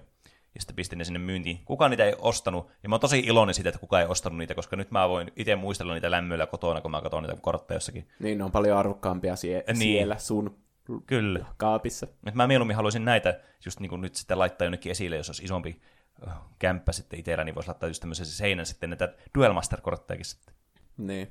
Mä haluan sanoa vielä sen, että silloin kun yksi meidän kuuntelija, joka on kommentoinut tänne, kertoi sen yhdessä kommentissa, eli se on julkista tietoa. Niin Rasse tuli meidän luokalle, niin sitten oliko se joku kysyi siltä, että hei, pelaatko sä dueleilla? Ja sitten siitä alkoi semmoinen koko elämän kestävä ystävyys, niin se on tosi niinku kivaa tommonen.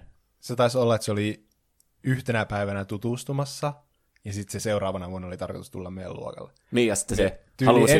Tyyli ensimmäinen asia, mitä me kysyttiin siltä, että hei, pelaatko sä Duel Mastereita? Joo. Ja sitten me oltiin välittömästi parhaita kavereita. Niin. Tervetuloa vaan porukkaan. Nice. Niin. Niin, no teillä oli kuitenkin Duel Masters-klubiikin olemassa. Että niin. Kyllähän te tietysti etsitään aina uusia pelaajia. Niin, että jos joku käy tutustumassa meidän kouluun, niin pitää heti niinku... Hei, pelaatko sä dueleilla? Teillä on kun on tommoset BR-bisnekset ollut kans tuolla, kun on oma gangsteriliiga, joka pelasi Duel Masters siellä koulun jälkeen, ja sitten piti tulla häätämään, kun te olitte niin pitkään siellä. No ei mitään gangstereita kyllä ollut. Ehkä me itse ajateltiin, että me oltiin. Niin. Se on hyvä, kun koko luokka on täynnä nörttejä. Niin niillä nörteillä on niinku se valta. Että jos on vain 2, jotka ei pelaa dueleilla, niin hyvä siinä, kenelle ne sanoo, että te olette ihan noloja, jos kaikki muut pelaa. Jep, niin. Kyllä. Tämä on ihan hyvin ajateltu. Tämä on ollut semmoisia teillä on ollut, mä oon kuvitellut, että teillä on ollut semmoiset pitkät takit ja semmoinen salkku ollut sitten, jossa on täynnä näitä Duel Mastereissa, ja te avaatte sen salkun, että hei, tässä on näitä, haluatko tulla pelaamaan? Niin, vähän jostain taskusta silleen niin, kaivaa, silleen, jep. Hei, mulla on täällä vähän valikoimaa. Mitä mä itse muistin vielä, niin muistan, että aina kun välitunti alkoi, niin juoksi ihan täysillä sinne pihalle, ja sitten vaan istuttiin siinä ulko-oven vieressä, siinä oli semmoinen katos. Sitten me siinä vaan pelattiin koko välitunti, sain kuin 2 tai 3 peliä pelattua, ja sitten välitunti loppuun mentiin takaisin luokkaan, ja sitten seuraavalla välitunnilla taas uudestaan siihen ulos. Itse hyviä muistaa. Elämä oli kyllä parasta siihen aikaan. Siirrytäänkö seuraavaan? Mennään. Tämä oli jännä, kun Yu-Gi-Oh! GX, eli tämä anime-sarja, joka on tehty Yu-Gi-Ohista, mutta siitä on myös joku aikaisempi anime-sarja olemassa. Niin, tämä alkuperäinen Yu-Gi-Oh! Anime-sarja, ja sitten tässä on niitä lukuisia spin-offeja, mitkä on syntynyt jälkeenpäin tästä. Niin. Mutta mä en tiennyt Yu-Gi-Oh! Kun vasta sitten, kun tämä GX alkoi Suomessa. Niin se alkoi niinku heti, kun tämä Duel Masters loppui, niin kun se tuli lauantai-aamuisin silloin 3:00, niin seuraavalla viikolla oli yhtäkkiä Yu-Gi-Oh! GX. Siinä ei tullut yhtään taukoa. No niin, lapset, uusi villitys, kaikki mukaan. Ja voin sanoa, että todellakin kaikki mukaan, koska mä lähdin taas ihan niinku, heti tähän hommaan mukaan. Niin, se oli kyllä outoa. Niin tuo meidän koko juttu, systeemi, joka oli perustunut Duel Mastersille, niin mun mielestä me vaihdettiin aika hyvin sitten seuraavana Yu-Gi-Oheihin. Mun mielestä se loppui ihan saman tien, ja sitten me oltiin ostamassa Yu-Gi-Oh-kortteja. Vaikka vitsi, me ollaan oltu fiksuja lapsena. Niin. Heti olette ollut tässä haloharjalla näissä. Niin. Toi on tämmöinen pyramidihuijaus, kun meillä oli se omat bisnekset siellä koululla ja siellä kotona se korttikauppa, niin sitten me ollaan vain yksi niinku haara tästä niinku isommasta pyramidihuipulla, kun tämä kortti nämä firmat sitten itse. Mä muistan, että tämä ohjelma oli semmoinen, että tämä oli se niinku eka kosketus just Yu-Gi-Ohin. Mä katsoin tätä tietysti joka viikonloppu sitten aina. Ja sitten oli niitä kortteja. Alussa oli vähän kököt kortit, mutta tämä johtui siitä myös, että oli vähän jotenkin tuntui aluksi ouolta, koska tämä Yu-Gi-Oh! GX, kun tämä tuli, niin ei täällä ollut mitään Yu-Gi-Oh! GX, ei tämmöisiä kortteja ollut vielä tullut. Että ne oli näitä vanhoja Yu-Gi-Oh-kortteja, mitä pystyy jostakin fantsusta ostamaan, mitä oli ollut aikaisemminkin sillä myynnissä, mutta ei niitä ollut koskaan lapsena tajunnut, koska ei ollut tämmöistä animea, mitä voinut katsoa telkkarista maikkarilta aina siinä aamu 9 lauantaina. Niin sitten kun ostin tämän ensimmäisen starterdekin, ja tämä oli muistaakseni joku Pegasus starterdek, mikä mulla oli, jossa oli tämmöisiä Toon Monstereita, ja tarvitsi tämmöisen Toon World-kortin, että ne pystyisi pelaamaan niitä kortteja, niin mä olin ihan silleen, että tämä ei vastaa niinku yhtään mun odotuksia tavallaan. Että mä olin taas alussa tosi hämmentynyt tässä. Että kun mä olin ostanut niitä Yu-Gi-Ohia, sitten ne ei niinku yhtään vastannut siihen, mitä mä olin nähnyt sillä telkkarissa. Niin tämä oli todella, todella hämmentävää. Tietenkin myöhemmin mä tajusin, että tämä on niinku tämä alkuperäinen sarja, jota mä sitten sen jälkeen aloin katsomaan, kun mä tajusin tämän myöhemmin. Sitten mä olin silleen, että kaikessa on nyt järkeä. Ja sitten mä tykkäsin huomattavasti enemmän tästä alkuperäisestä sarjasta, koska tämä on siis ihan täyttä niinku... Tämä on tämmöinen kultakaivos, kaikkea hyvää meinimatskoa ja muutenkin. Tämä on aivan loistavaa tämä alkuperäinen Yu-Gi-Oh-sarja. Mä en ole kyllä ikinä kattonut. Aivan, kannattaa katsoa. Tämä löytyy tyyli jostakin Netflixistä tämä sarja. Onko sitä dupattu ikinä suomeksi? Ei, mun mielestä. Tämä oli mun mielestä ainoastaan englanniksi. Ja mun mielestä nämä englanninkieliset duppaukset on ihan siis kerrassaan niin kuin aivan huikea hyviä. Okay. Niin juustaisia, niin hyviä. Niin, oliko te aloitte pelaamaan tätä Yu-Gi-Ohia, niin oliko teillä tämmöistä samanlaista kokemusta kuin mulla oli? Koska mä olin ainakin todella hämmentynyt tuosta alussa. Että mä en muista, mulla kesti tosi pitkään, että mä löysin samoja kortteja, mitä oli siinä animessa. No kyllä siellä fantsussa, siellä oli tosi paljon näitä eri aikakausien myös näitä expansioneita. Tai niitä oli, mä muistan ainakin, että oli vaikka tosi semmoisia teemakeskeisiä. Saat olla niinku siitä animesta joku hahmo, niin sen teemaisia kortteja oli vaikka yhdessä. Niin kyllä niitä sillä tavalla sai sitten ainakin niitä telkkarista tuttuja kortteja. Mutta en muista niinku tarkalleen, miten tämä koko Yu-Gi-Oh! Juttu on alkanut. Mä oon varmaan tullut niinku Duel Masters sen muun salkuun ja takin kanssa kouluun silleen ihan innoissa, että täydellinen päivä taas pelata Duel Masterilla ja kaikkea silleen, mitä nuo on, hyi? Eikö sulla ole Yu-Gi-Ohia? Varmaan siitä se lähti. Joo, näinhän se suurin piirtein meni, että yhtenä aamuna heräsi ja pakkas kaikki Duel Masterit johonkin kaapin pohjalle. Ja... Niin. Minä pelaan nyt Yu-Gi-Ohia. Niin, en halua enää leikkiä sinulla.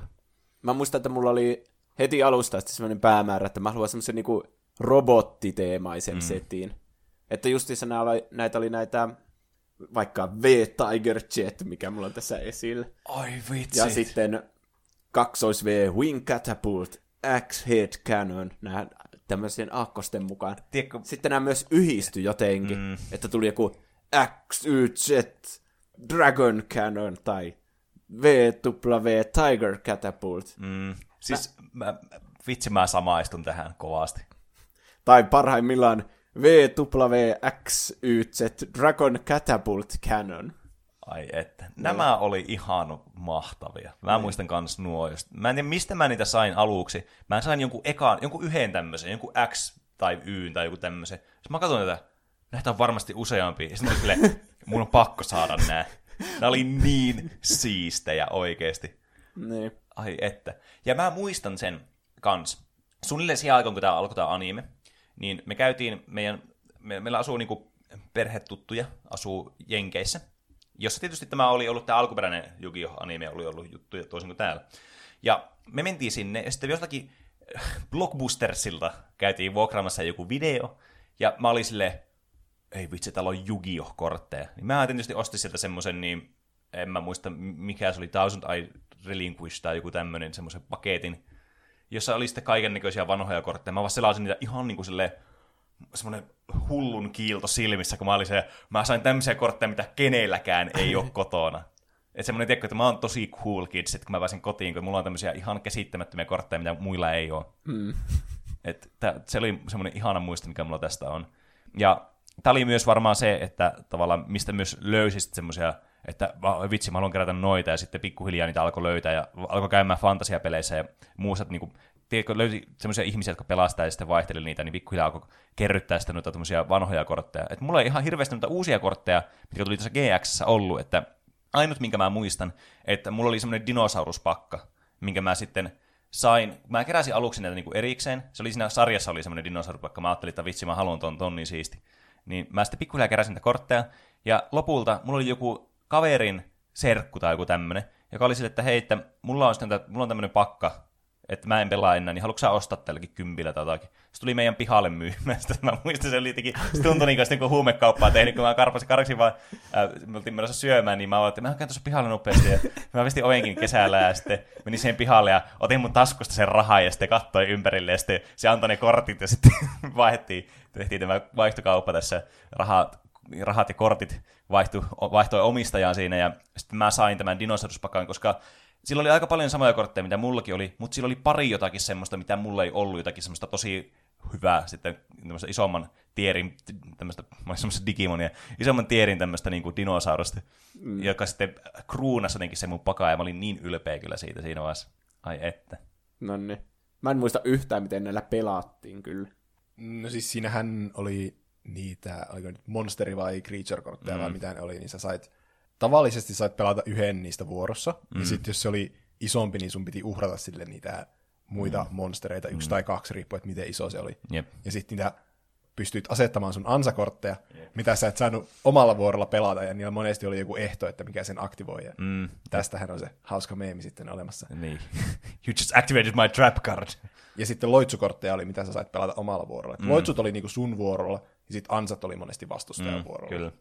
Ja mä muistan nämä aluksi, ne oli todella niinku, siis nämä kortit oli tosi huonoja silloin aluksi, ne oli ihan hirveitä, ne oli jotakin, että tässä on tää sun perustyyppi, jolla on poveri joku 900, tässä oli 8000 lifea siis, mistä aloitettiin, ja sitten oli joku poveri oli joku 900 ja puolustus joku 500, ja sitten oli joku toinen kortti, joka siis, kun tässä pelissä ei ole resurssia ollenkaan, mikä on mun mielestä niinku suurin virhe, mikä tällä pelillä on, sillä niinku jos alkaa analysoimaan tarkemmin tätä peliä, niin tavallaan sulla on sitten näitä normi tämmöisiä paskakortteja, ja sitten sulla on normi paskakortteja, joka on parempi, vaikka se normi paskakortti se toinen, niin se on ihan turha se toinen kortti. Kun sitten sulla on se joku sama kortti, joka on niinku tämmöinen vanilla, eli sillä ei ole mitään niinku efektiä sillä kortilla, joka pystyy kans pelaamaan sille niinku yhtenä tämmöisenä creaturena, ja sitten sillä on vaikka 1500 poveria, ja sitten vaikka 600 puolustus. Niin sehän on vaan niinku niin paljon parempi kuin tämä toinen kortti, sillä ei ole mitään syytä pelata niin tätä toista korttia. Että pitäisi aina olla joku mitään uhraa, että saa paremman, että niin ei ole vaan niinku kahden kortin välillä, niin että kumpi on parempi.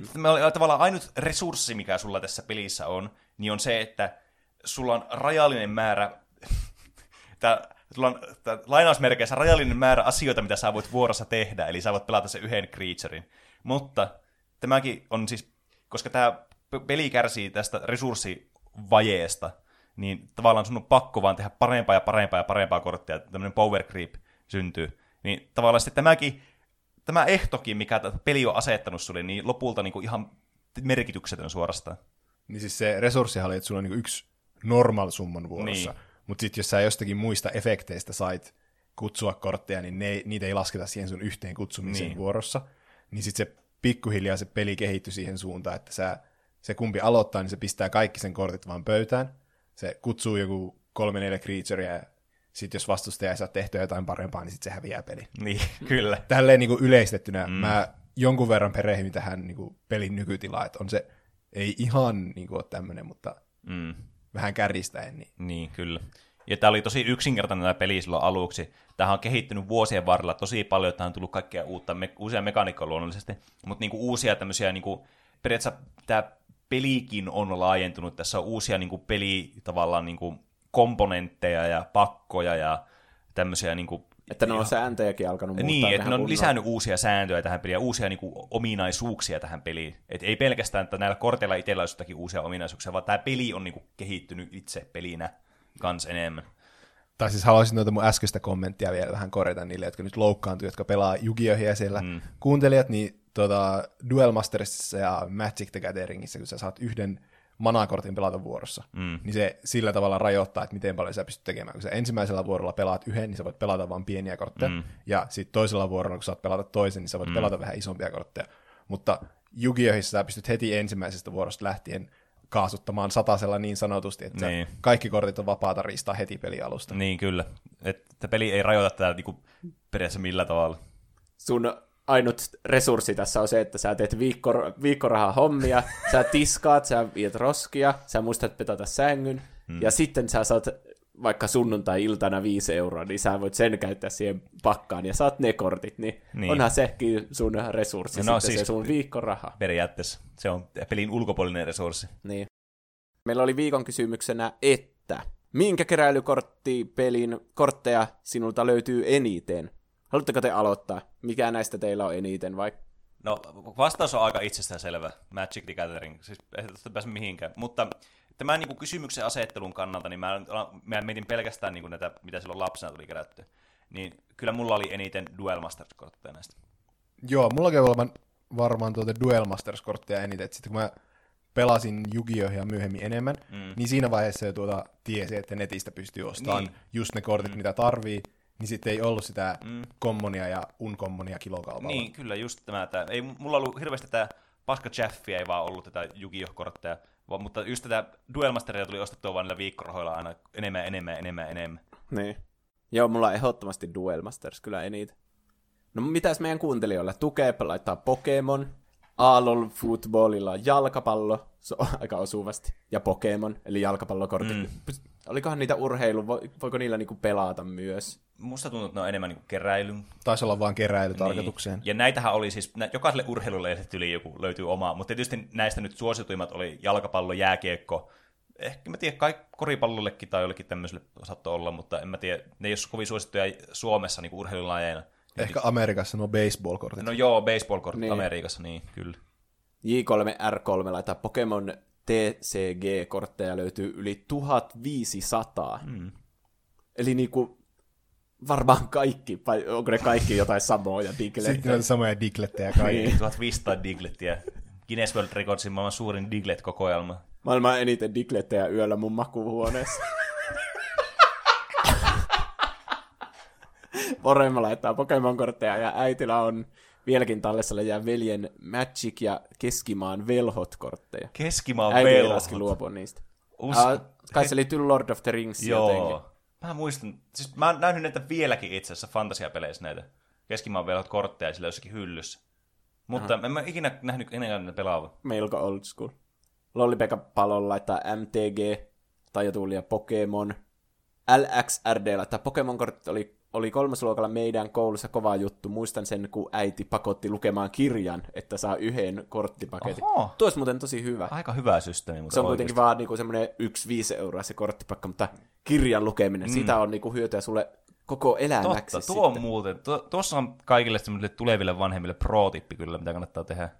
Liitura laittaa.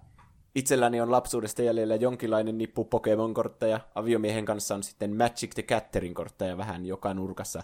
Kokoelma kasvaa tasaiseen tahtiin. Steam Pack and Chill laittaa MTG, aivan varmasti MTG. Jossain varastossa on myös iso läjä Doom Trooper-kortteja. Doom Trooper. Liittyykö ne Doom siihen tietokonepeliin? Mä en ole kuullut tuosta itse aikaisemmin. En mäkään. Ikara laittaa ihan miettimättä Pokemon, Juku Elias laittaa Pokemon-kortteja, Arctic Carse laittaa Jäkis ja Pokemon, Danttu laittaa Pokemon-kortteja, Topi laittaa Woodies ja Pokemon-kortteja. Tässä alkaa tulla tämmöinen kaava, että kaikki laittaa Pokemon-kortteja. Kyllä mä täytyy sanoa, että kyllä mullakin paljon oli Pokemon-kortteja, mutta mä oon aika varma, että Duel Masterilla mulla oli enemmän kuin Pokemon-kortteja, vaikka mulla oli Pokemon-kortteja silleen niinku, mutta mulla oli ihan kansio niille olemassa. Että mulla oli semmoinen kansio, missä mulla niitä kortteja oli niin kuin laitettu. Mä pistin kaikki silleen hienosti sinne. Ja se on jotenkin jäänyt sitten elämään myöhemmin, että on säilyttänyt omia kortteja sillä tavalla, paitsi niitä kaikista huonompia kortteja, mitä on kertynyt vinopinoa, semmoisia isoja kenkälaatikkoja vaan tuonne kaapin pohjalle. Mutta niin, en mä tiedä. Jotenkin se tuntuu vaan isommalta se collection, mikä oli sitten Duel Masterilla. Aina kun Pokemon-kortteja saa, niitä sai vaan kaverilta niitä just niitä paskoja Pokemoneja. Niitä ei koskaan käyttänyt mihinkin. Niin, jotkut muuten, se oli aika yleinen, että kerjäs toisilta niitä kortteja, jos ei niin, itse vaikka ostanut niitä, niin että kaverit kuitenkin halusi, se on niinku silleen haluaa, että se pääsee mukaan se oma kaveri siihen juttuun. Niin. Kyllä. Mut sit sai niitä viitlejä ja diglettejä. Niin. Pystyi tekemään semmosia insect-pakasta Pokemonissa. Sitten mennä pelaamaan tonne puistoon ja mulla on paremmat Pokemonit kuin sulla. Punk Zombi laittaa hirviöt-kortteja. Nämä kyseiset kortit on kulkenut aina siitä ala-asteen ensiluokista 20V asti pitkin Suomea. Kun jollakin ihmeen kaupalla sain äitini tilaamaan minulle niitä pienenä, niin niitä pääsi kertymään 2 laatikollista isompia tietokortteja ja 8 pakallista itse pelikortteja. Tallessa on jopa tilaajalahjana saadut radiopuhelimet sekä jossain vaiheessa mukana tullut pimeässä hohtava noppa. Wow. Mitähän nämä hirviöt? No, vitsi, mä halusin tämmöisen pimeässä hohtavan nopaan. Tuuko tästä siitä? Tietenkin tuo radiopuhelin on kyllä aika cool. Se on niinku, onpa sitä, että kyllä saa nähdä mistään tuolla niinku lisänä. Mä en ole mitään kärryä, mitä nuo hirviöt. Tai siis, teettekö sen tunteen, kun tulee semmoinen, että joku herättää jonkun semmoisen aivosolun tuolta, mitä niinku on niinku todella suppressoitunut ja semmoinen, että sä et edes tiennyt, sulla on semmoinen ajatus tai muisto olemassa, niin vähän niinku heräilee, mutta ei saa niinku mitään konkreettista niinku kuvaa näistä. Niin mulla vähän tuli semmonen tunne tästä. Nonni. Koko Piu laittaa Magic the Gatherin. Emily laittaa hirviökortit. No niin, täälläkin. Oli aika kova, kun viikon välein tuli muutama uusi postissa, ja kaikki tuli luettua joku 400 kertaa läpi. Oli isoja kortteja, joissa oli pelkkää tietoa, ja sellaisia pelikortteja, joilla mukamassa jotenkin pelattiin. Hetkinen. Oliko näistä jotakin mainoksia, että etteikö akuankkoja niillä ekalla tai vikaa aukeamalla? Koska nyt alkoi niin herättää, että ne tilattiin tolle aina. Ehkä. Toisaalta kyllä tuossa aikaisemminkin kommentissa sanottiin, että niitä tilattiin, mutta en mä niin ihan ajatellut silleen niin viikoittaisena tai kuukausittaisena tilauksena. Niksa laittaa Pokemon-kortit on vieläkin harrastus, joten niitä. Kromokle laittaa Pokemon-kortteja, itseltä löytyy 20 kappaletta. Hunteetier laittaa Pokemonia jalkapallo, Jouha Uno laittaa Pokemon-kortteja, on vaikka kuinka paljon. Pluekkanan laittaa Pokemon, totta kai. Kansiot, Tursua sekä normaali keräily, en tiedä mikä on virallinen nimi, että pelikortteja. En ole eläissäni kertaakaan pelikorteilla pelannut, mutta pelkästään korttien ja kuvien takia oli niitä saatava. Viime vuosina ei ole enää kortteja tullut kerättyä, mutta jos jotain todella mielenkiintoista tai harvinaista eksyisi eteen, saattaisi se päätyä kokoelmiin. Kumpiinkin kortteihin liittyy tänä päivänä niin paljon tunne- ja nostalgia-arvoa, ettei niistä pystyisi ikipäivänä luopumaan. Edelleenkin muistaa, miten huijasi vaihtamaan Digimon-kortteja Pokemon-korttiin, jotta sait sen jonkin todella harvinaisen. Oi niitä aikoja. Niin huijaa, että tässä on tosi hyviä Digimon-kortteja. Olisikohan tuo muuten tapa, millä mullakin tuli muutama Digimon-kortti. Mä vaihon kaverilta Pokemon-kortin Digimon-korttiin. Niin. Nyt tästä huijaamisesta tuli mieleen, niin muistakaa oli semmoisia pokepalloja, missä tuli semmoisia jotain suklaakarkkimunaa juttuja siellä sisällä, ja sitten se oli semmoinen Pokemon-figuuri. Joo, muista. Niin niitä pystyy kanssa vaihtamaan Pokemon-kortteihin. Aivan. Niin joo. Jos sai jonkun Charizard-figuurin niin, esimerkiksi, tai Pikachun. Tai sitten niitä pystyy myös vaihtaa Buzz Lightyear. Tää aina tää sama tarina tulee esille joka kerta. No, se voi kuunnella siitä, se oli varmaan lapsuuden villitykset. Se voi kuunnella varmaan viidestä eri jaksosta, mikä tuolla on. Mukaan lukien tästä. Ja niin, mukaan lukien tästä jaksosta. Mm. Aapo laittaa, mulla kyllä löytyy ihan hitosti Pokemon-kortteja. Katoin aika vasta mun kokoelman hinnan, ja sen arvo oli about 450 euroa. Aika hyvä. Veeti laittaa, Pokemon-kortteja on kerännyt, ja sitten niitä vanhoja harvinaisia on tullut Enolta. Reetta laittaa, Pokemonia tuli kerättyä lapsena, mutta ei niitä pelikortteja, vaan niitä toisia, joissa oli jotain kuvia ja tarinanpätkiä ainakin Pokemon-elokuvasta ja ehkä sarjastakin. Vaihtelin sitten ne pelikortit tarinakortteihin. Isommat lapset taisi olla mielissään. Siinä on kyllä hyvä tämmöinen treidi, että saa itse muiden noita jämäkortteja, mitä sitten itse keräilee. Reetta jatkaa, että nyt on kyllä vaan mätäkkää kaapissa. Sitä onkin sit reippaasti. Sitä on kyllä reippaasti. Rassa laittaa varmaan Yu-Gi-Oh-kortit, sillä se oli viimeisin korttipeli, mihin rahat tuli sijoitettu. Niin varmasti vähän vanhempana olisi ollut enemmän rahaa käytettävissä.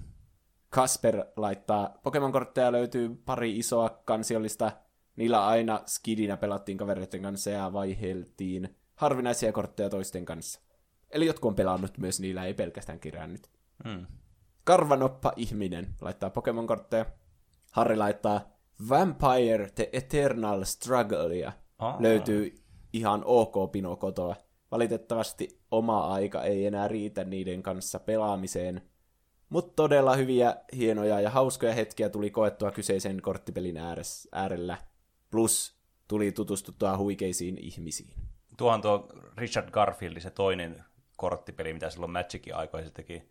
Alkuperäinen nimi taisi olla Jihad, mutta yllättäen tämä nimi ei ehkä ollut ihan hirveän niinku, semmoinen hyvä ja myyvä, niin sitten piti vaihtaa tuohon toiseen nimiin. Tästä pelistä mä en tiedä oikeasti mitään muuta kuin vaan sen, että mitä mä oon kuullut jostakin tästä niin Mark Rosewaterin podcastista, joka puhuu Magic the Gatheringista ja sen designista, niin se välillä aina mainitsee tuon, niin tuo mitä mä tiedän tästä pelistä.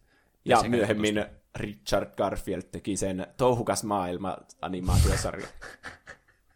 Jatsu the Gamer laittaa Pokemon-kortteja kaapista kyllä löytyy. 7-8-vuotiaana keräilin niitä. Näin 4 vuotta sitten ruokakaupassa jotain Angry Birds-kortteja, niin päätin niitä ostaa, mutta en niitä oikein käyttänyt. Futiskorttejakin löytyy.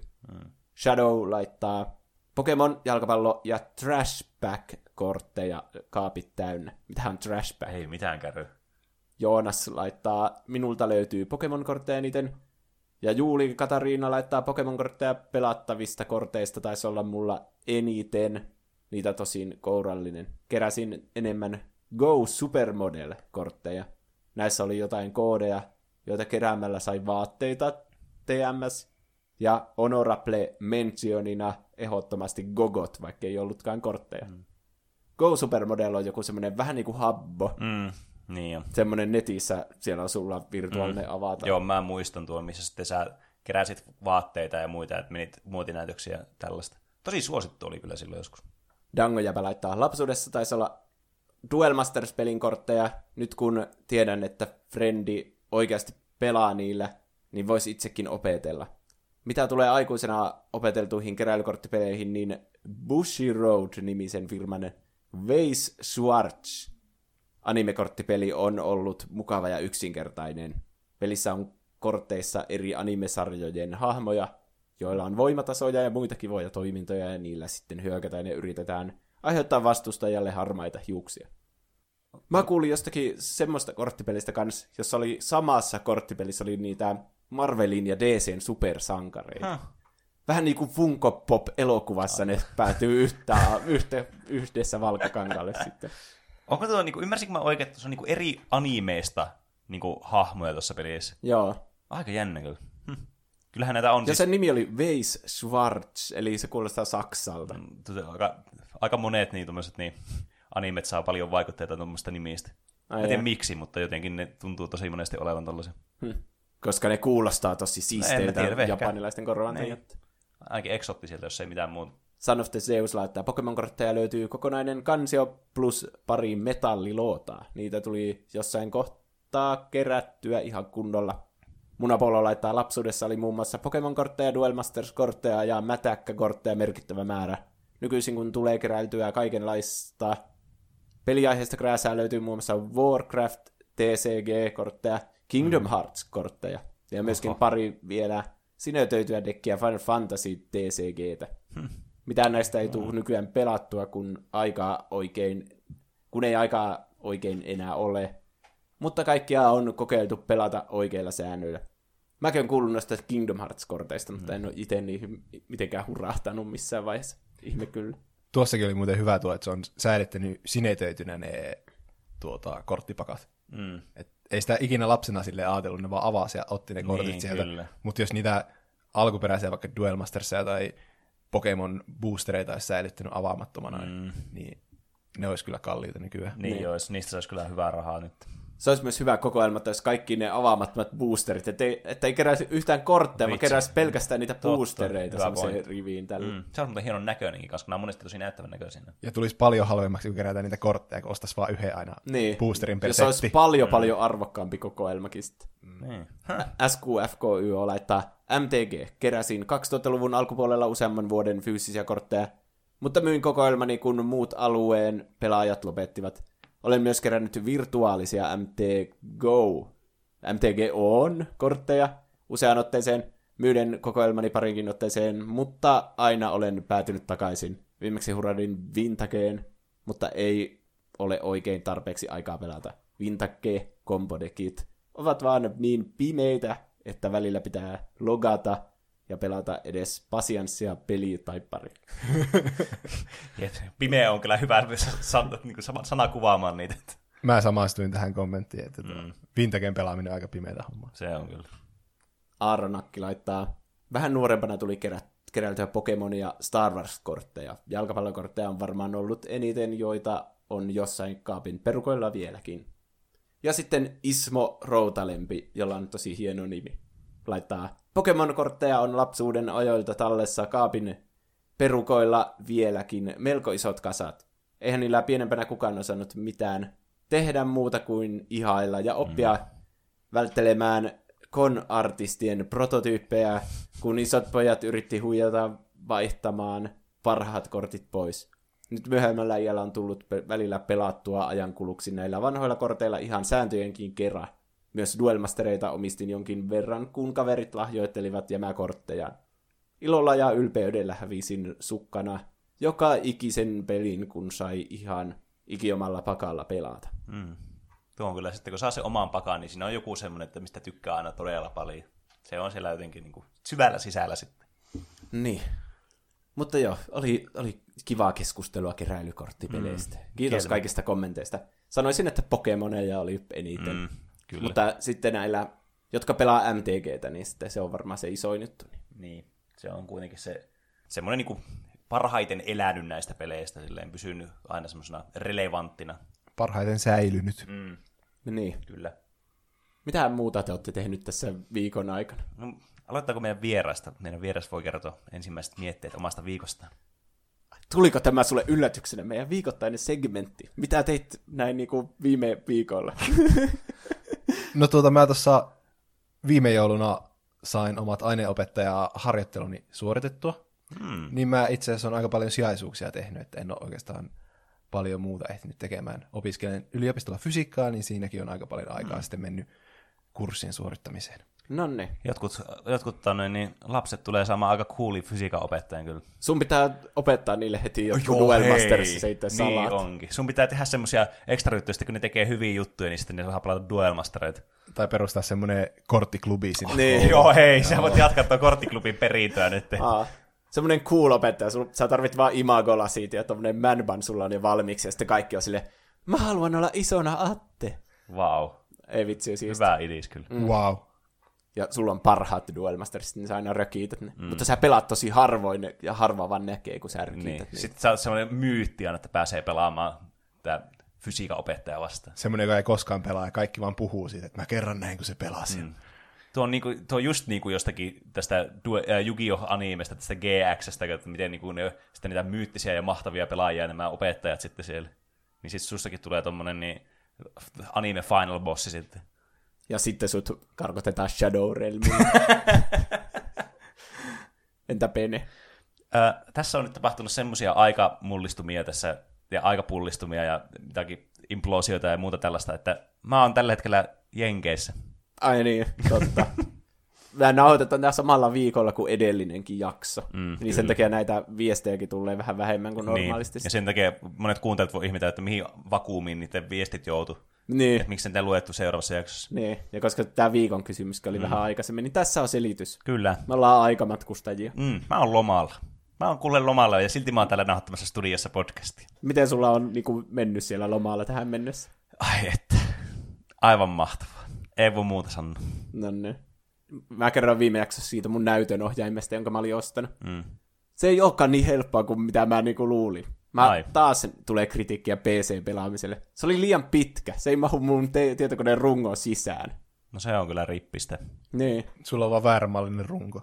No voiko runkoa vaihtaa ja siirtää ne kaikki komponentit uuteen runkoon? Pystyy. Paljolla saisi jonkun rungon? No se katsoo Googlesta. Varmaan satasen molemmin puolin. Niin. Mä en edes tiennyt, että tommonenkin on mahdollista. Voi helvetti oikeasti. No, mut hei, se on tommonen...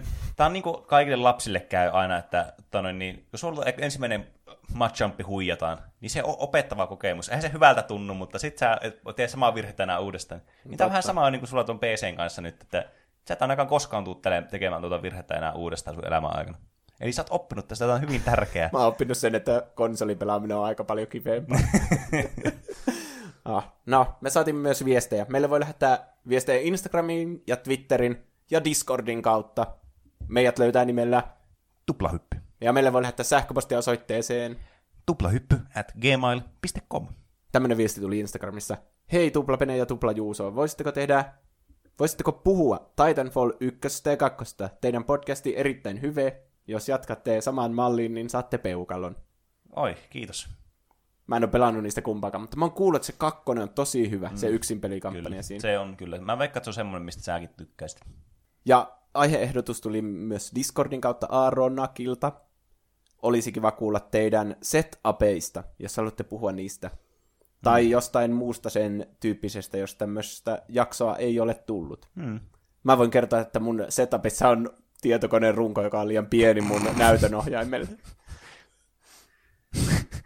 Kyllähän tästä voisi jonkun tommoisen pureudutaan tuplahyppy kästin elämään ja episodi jonkun jutun, jossa voidaan kertoa. Tarkoitetaanko sillä niinku pelisettejä? Niin, tämä meidän nauhoitussetti on ainakin tosi kummallinen näissä meidän 3 hengen jaksoissa. Mutta meilläkin olisi tarkoitus parantaa näitä settejä kaikin puolin, että niin katsotaan mitä tapahtuu.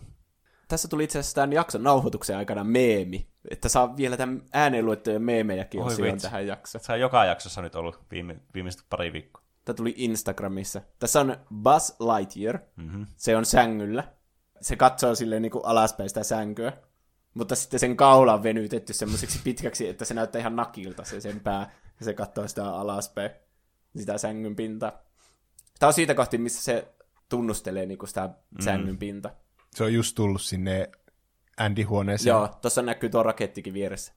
No niin, tää sanoo, yes, the floor here is made out of floor. Klassikko. Tää on myös hyvä sticker. Tuonne Telegramissa tuo pää, mikä tulee tuolla passilta. Se on niinku tarkastelee jotain ylitarkasti, mitä ei tarvitse tarkastella yhtään. Yes. Yes. No, oliko siinä kaikki asiat tälle viikolle? Mä haluaisin kiittää Attea vierailijana. Kiitos, että tulit meidän podcastiin vierailemaan ja toit vähän virkistystä tähän meidänkin monotoniseen puheeseen. Mitä hei, come on. Onhan meillä myös hauskaa kahdestaan. No on, mutta kyllä se kolmas henkilö tuo aina semmoisen dynamiikan, mitä kahdestaan ei voi tuottaa.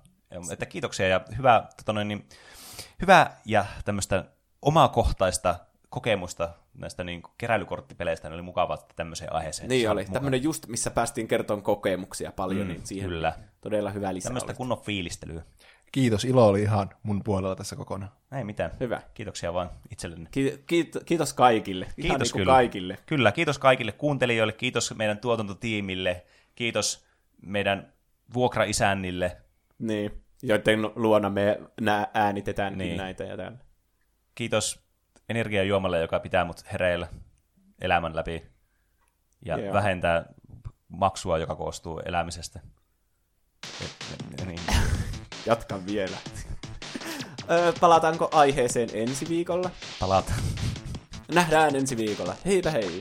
Näkemisiin. Moikka.